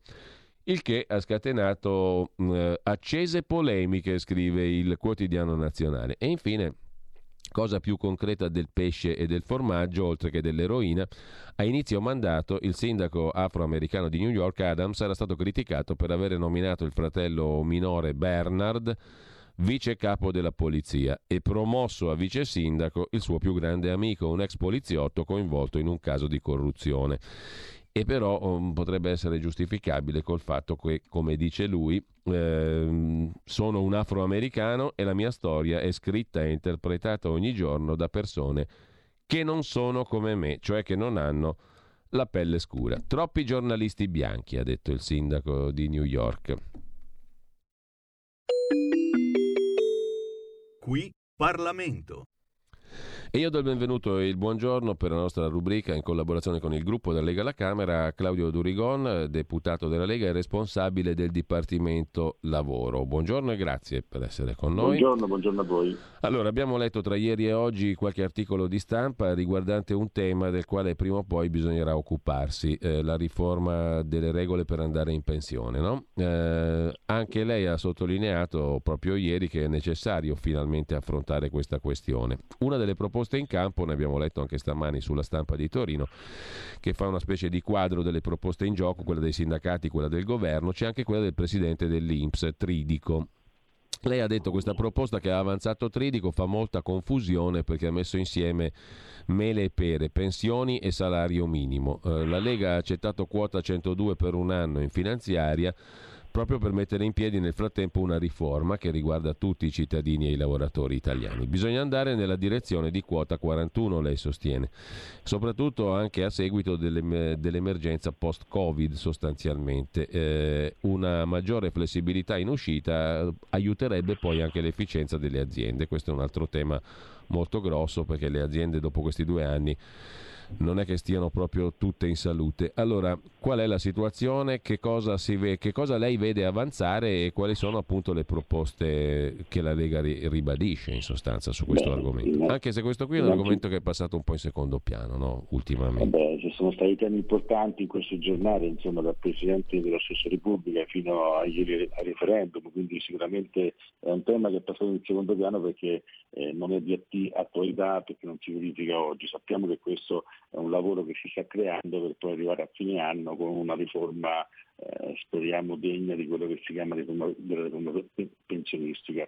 Noi, come ripeto nel mio intervento, eh, abbiamo accettato a malincuore la quota 102, no, noi siamo stati fatori della quota 100, insomma, che ha portato eh, circa 380.000 persone in pensione in tre anni, quindi ha dato davvero un sollievo a quello che è stato una legge Fornero inadeguata e anche eh, diciamo abbastanza cruda con, eh, con i lavoratori, con i, i lavoratori e questo ha fatto sì insomma, di avere questo piccolo ristoro.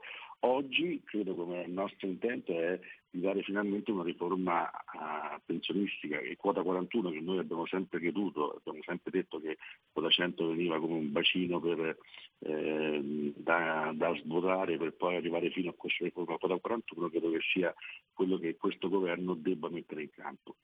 Eh, Tidico ieri fa di nuovo confusione perché essendo un, un, un, un presidente in teoria del Movimento 5 Stelle pone sempre l'attenzione sul salario minimo, un salario minimo che in Italia non serve, salario minimo che sappiamo bene eh, anche alcuni sindacati importanti tipo la CISL eh, fa un muro contro questa, contro questa azione perché in Italia abbiamo una contrattazione collettiva già molto ampia, quindi si può rendere utile il salario minimo soltanto in quelle contrattazioni dove non esiste tra lavoratore e azienda il contratto collettivo nazionale.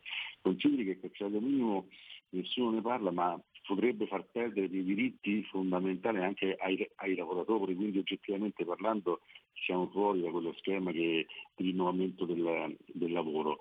Eh, invece credo che eh, è importante far capire anche i numeri, nel, nella, nella, relazione che ha fatto Brambilla, che è una relazione molto fatta bene, eh, abbiamo visto che anche gli effetti del Covid mancato purtroppo, questo sì. è, è, da dire. Sono 12 eh, miliardi no, di risparmi esatto, di spesa. Mm. 12 miliardi di spesa, quindi significa che si può in qualche modo intervenire e far capire insomma, che la riforma pensionistica, la fuoriuscita del mercato del lavoro per rendere più efficace e efficiente anche le aziende con nuovi innesti, con nuove preparazioni, con la nuova visione di lavoro che noi avremo da, da qui a breve. Il Covid è stato un elemento eh, dirompente sulle nuove versioni dei lavoratori che avranno da qui ai prossimi anni, quindi nuove mansioni, nuove, nuove figure, quindi oggettivamente credo che sia il momento di investire sui giovani. Ecco, qual è la sua valutazione sulla posizione dei sindacati principali, CGL, CISL e WIL? Se non ho capito male, loro propongono 62 anni di età come età dalla quale far partire la flessibilità per l'uscita dal lavoro o 41 di contributi. Quindi anche loro sono per quota 41 o no? Come stanno le cose? Eh, assolutamente sì, noi abbiamo già incontrato i sindacati, eh, loro vorrebbero legare quota 41 agli anni effettivi.